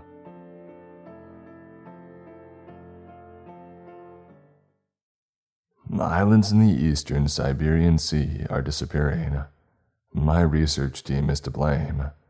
Written by Kyle Harrison.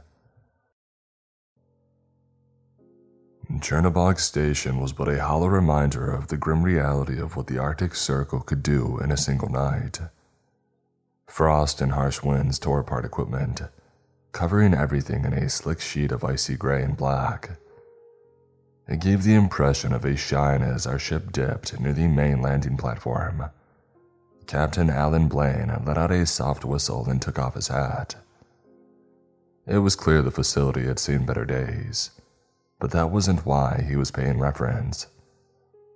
Among the frozen landscape, we could see the remains of the researchers that had failed to escape the sudden onslaught of cold. Their eyes were wide with fear, frantically climbing toward any measure of safety that was available. But nothing that this remote outpost offered would have been enough. Thirteen souls, that's a bad omen. Abdul, our Iranian guide, commented as we had dropped anchor. The water was at least 30 degrees below zero, and not a sign of life flickered around our boat as I followed the captain to the ladder. Everything about this place is bad luck. I agreed as I checked my portable laptop. The signal was gone, and not even my normal apps could function in this awful environment. Best leave that here. No amount of mathematics will be able to help you for what they have uncovered. That was Chief Science Officer Seneca Castine, a Croatian that claimed to have been a survivor of the previous Arctic megastorm. He was the one that said there would be no way the crew here had survived when we had discovered that they were radio silent for nearly three years. Or rather, when we had learned that this place even exists. How long do you think their dark winter lasted? I whispered as we climbed. And despite the heavy gear that we wore, it seemed that each step we made caused sharp cold pains to shoot through my body. A dreadful reminder of the impossible climate I would be working in. Most likely only a few hours if they were lucky. But it goes without saying that despite the evidence of imminent death, these fine men and women did us all a service by sending out that SOS. Seneca commented. Mm, do we happen to know why it took so long for the Arctic outpost to get the information? Blaine had asked. We were stepping now into what looked like a helipad of some kind, with a massive drill attached that was pointed toward the iceberg that they had been excavating. From this angle, I couldn't see anything that made the chunk of ice any different than the hundreds of others that darted up from the frigid sea. But clearly, the researchers here felt the discovery had been worth keeping their entire operation hidden from everyone on the planet. To answer Blaine's question, Seneca was scanning the area for electromagnetic activity, and his equipment was already at extremely high levels. Even with all of the protective equipment that we were wearing, the spiking meter made me uneasy. All of the activity here is off the charts, it's likely kept any sort of communication from transmitting until there was a soft spot, the Croatian explained.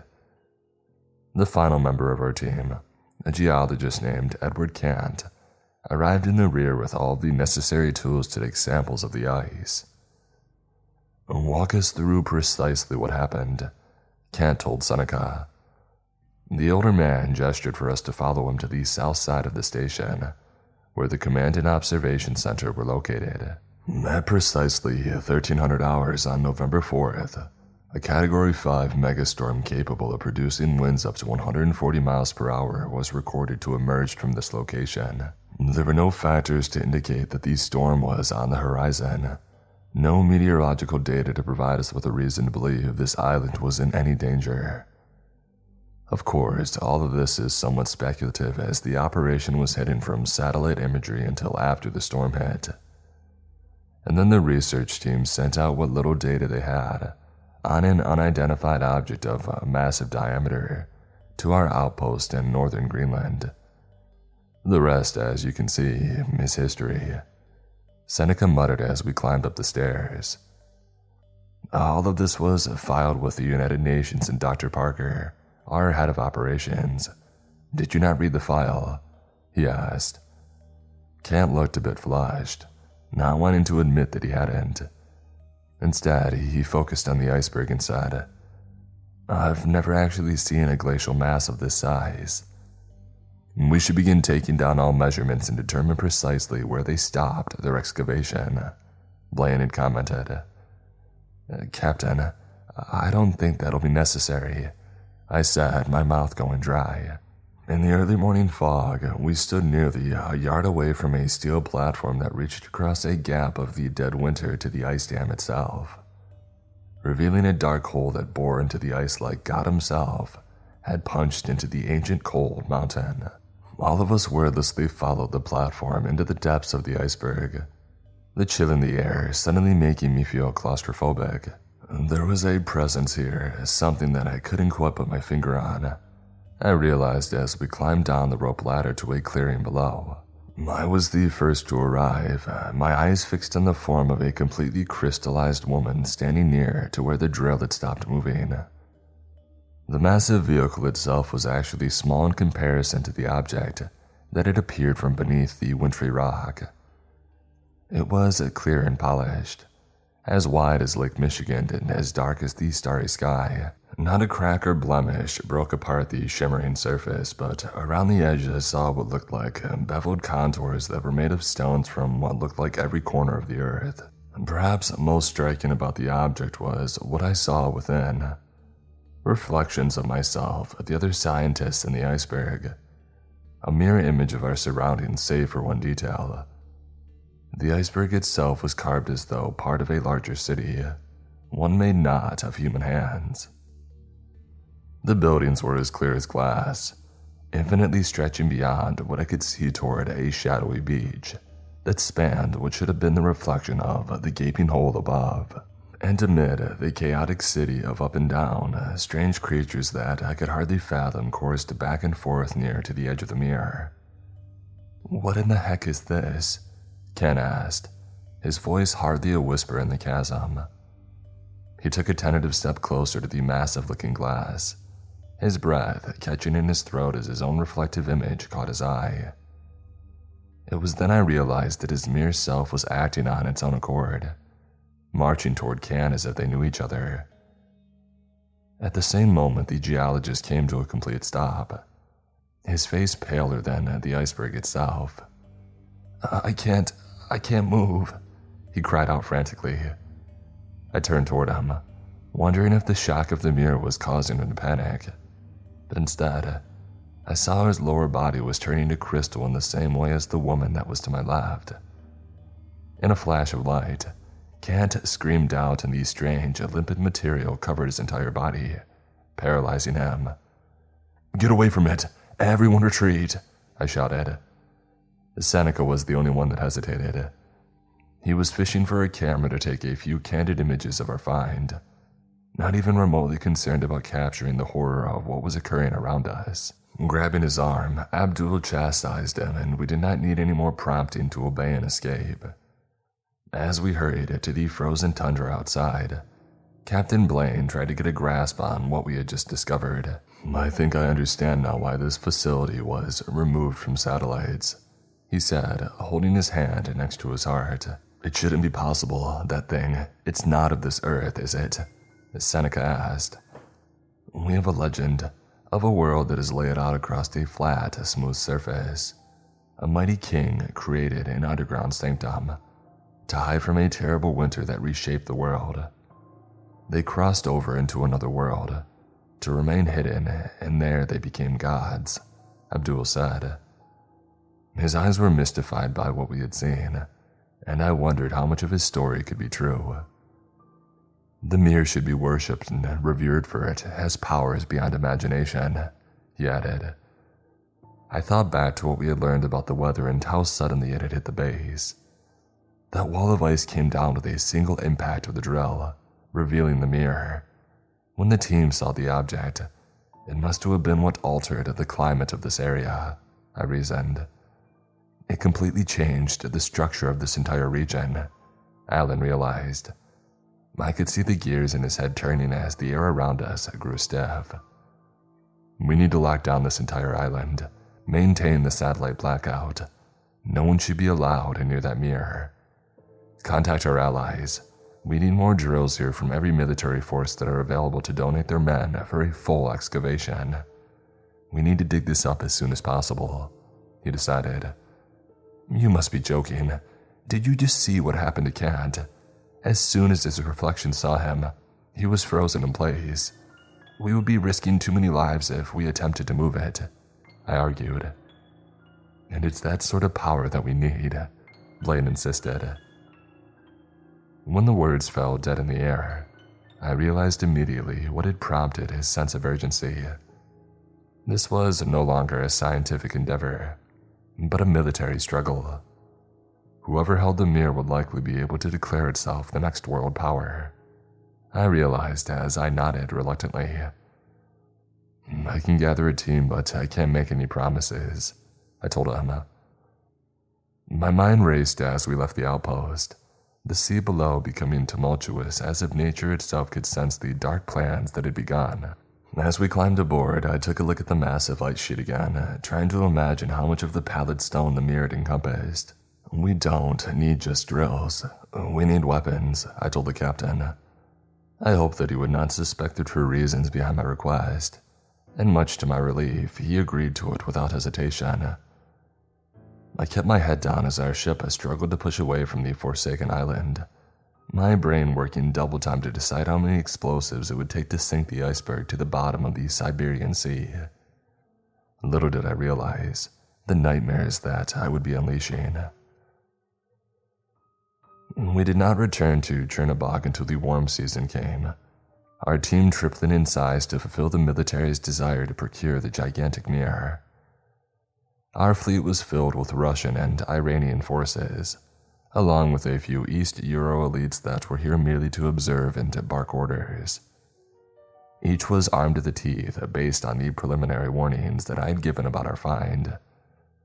I wasn't sure, even with the most advanced weapons at our disposal, if it would be enough, for other matters had occurred to the rest of the team after we had departed in the winter. Seneca was the first to experience bad luck, his wife leaving him when he had returned to Croatia with the developed photographs of the mirror. He had phoned me one night, his voice filled with dread as he tried to describe what he had seen in the pictures. I. We can't go back there. The mirrors are a doorway, uh, perhaps a portal, worlds beyond our mortal understanding. I saw death and life. It was both beautiful and terrifying. He offered to send me a copy of the photo, but then changed his mind over and over again. The more he talked, uh, I recognized that he was losing his mind as we went on.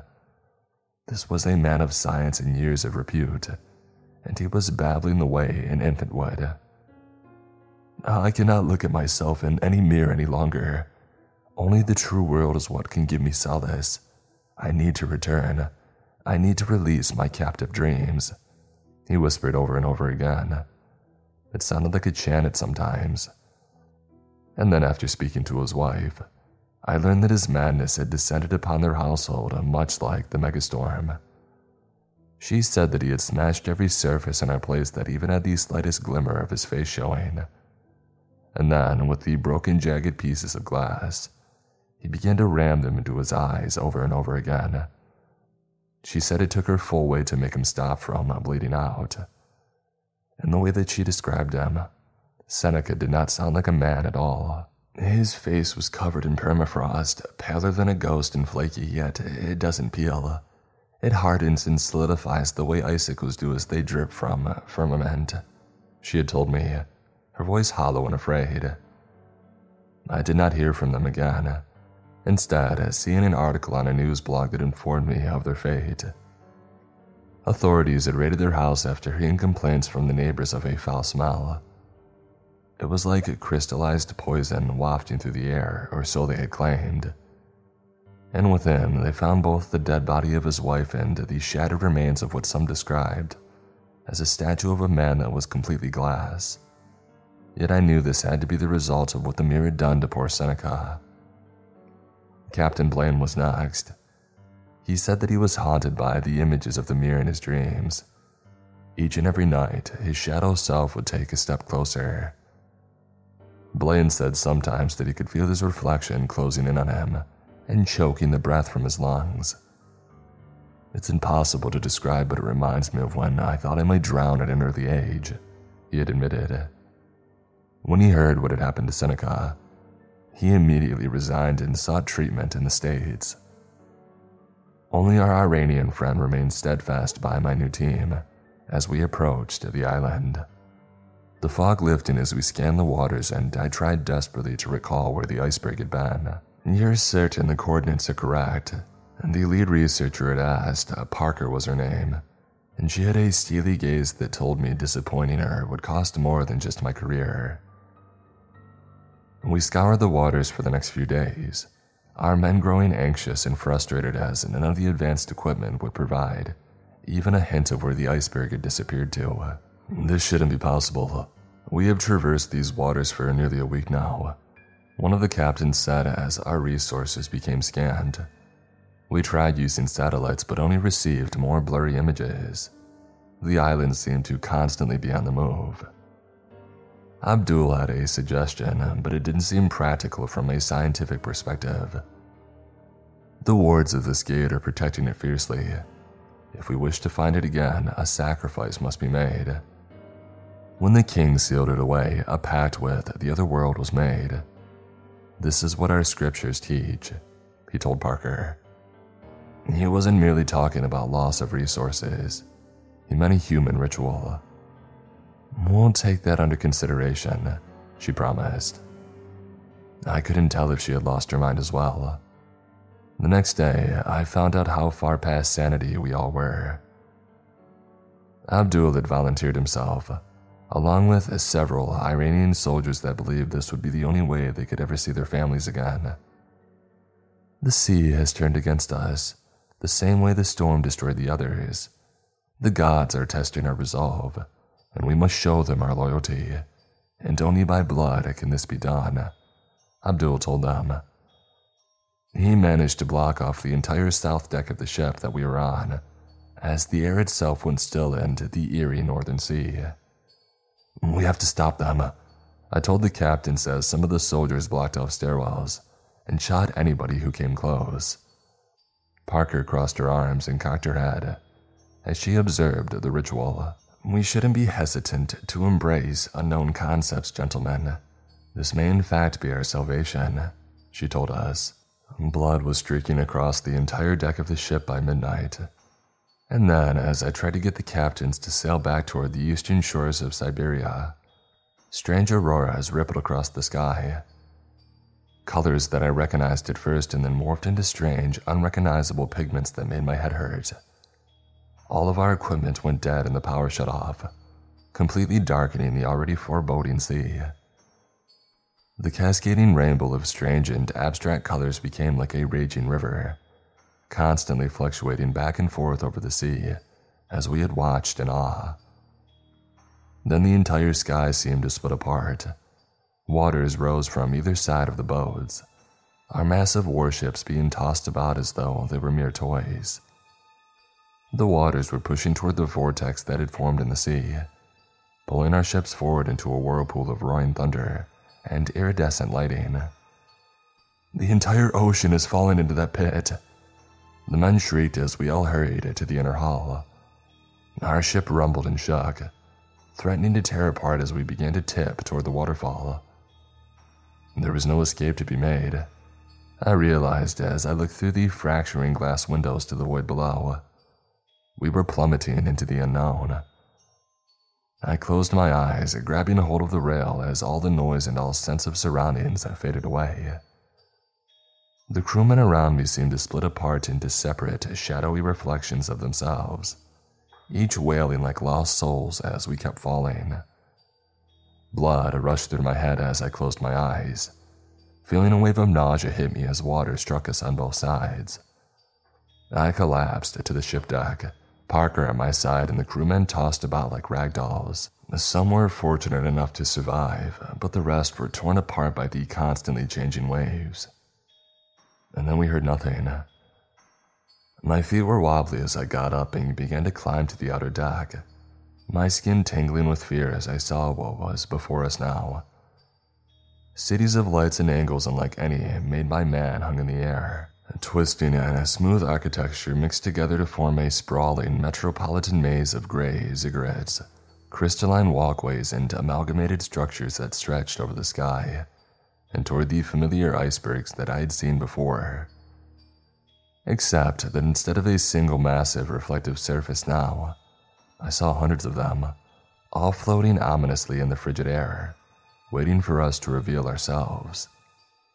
This is not our Earth. Parker realized as we moved to the captain's quarters to see if any of the power would work. Nothing. We're sitting ducks out here, the captain commented. And Parker was not so easily discouraged. We have longboats and oars, is that correct? She asked. An hour later, with less than a dozen men in a dinghy, we were rowing toward our fate. The water felt thick as if we were trudging through sand, and it was becoming more and more difficult. The darkness below seemed to stretch on for eternity. Then strange, indescribable shapes float about the waters, reacting to our movements the way predators would if on the hunt. Seneca's speculation of this being a portal was well founded, it seems. What do you suppose the connection is here? Parker asked as we got close to one of the larger icebergs that touched the water. A portal to an alien world. I'm not sure if even the most intelligent and philosophical minds could conjure up a hypothesis, ma'am. This is beyond my scope. But the only thing I truly feel here is unease.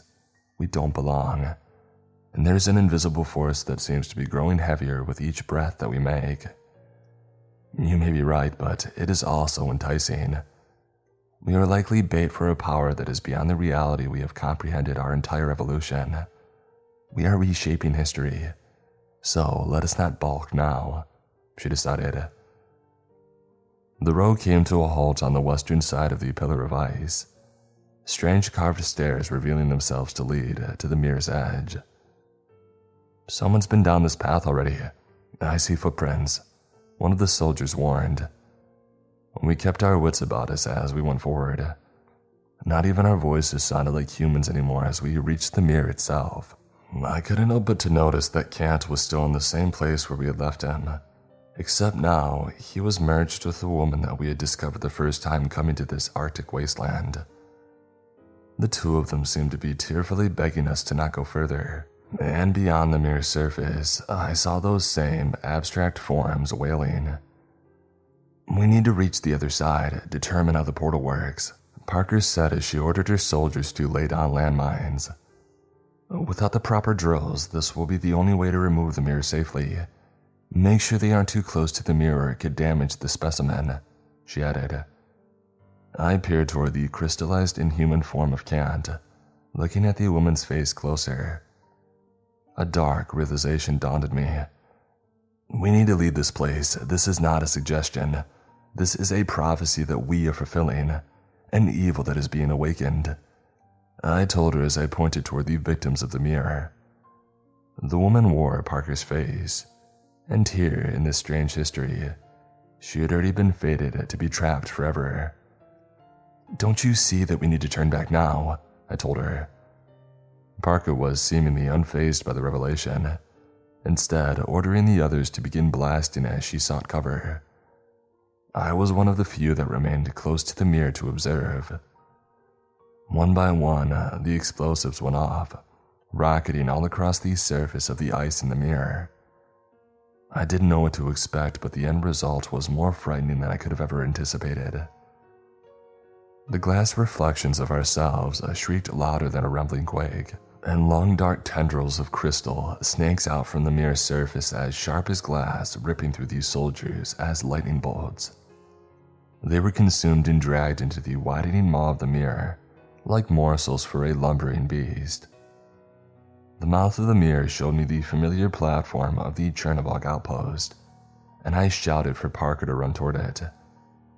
A final blast rocketed me toward the opening void, and I felt the shards of the jagged mirror closing on my leg as I fell through.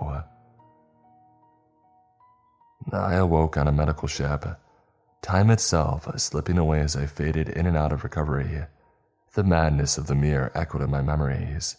My rescuers were part of the East Euro agencies that had chosen to wait behind the Arctic Circle, and they found me lingering in the water alone, clinging to life. We couldn't find any of the other vessels or any other survivors. The entire island vanished before our eyes. A flash of light and then it merged into the sea, as if watching a massive gateway close, the soldiers told me. Given what I had seen on the other side, I believed them. I filed a report recommending the entire area remain closed off to all vessels for the foreseeable future and resigned from my position not long after that. The excavation is ended, and the remains of the strange mirror are nowhere to be found in the search parties that have been authorized. Of course, I can, but only speculate as none of them have returned either. The ocean seems to swallow all that enters the zone, and perhaps, as gruesome as it may be, it is better that way than finding what else the mirrors hold for our world.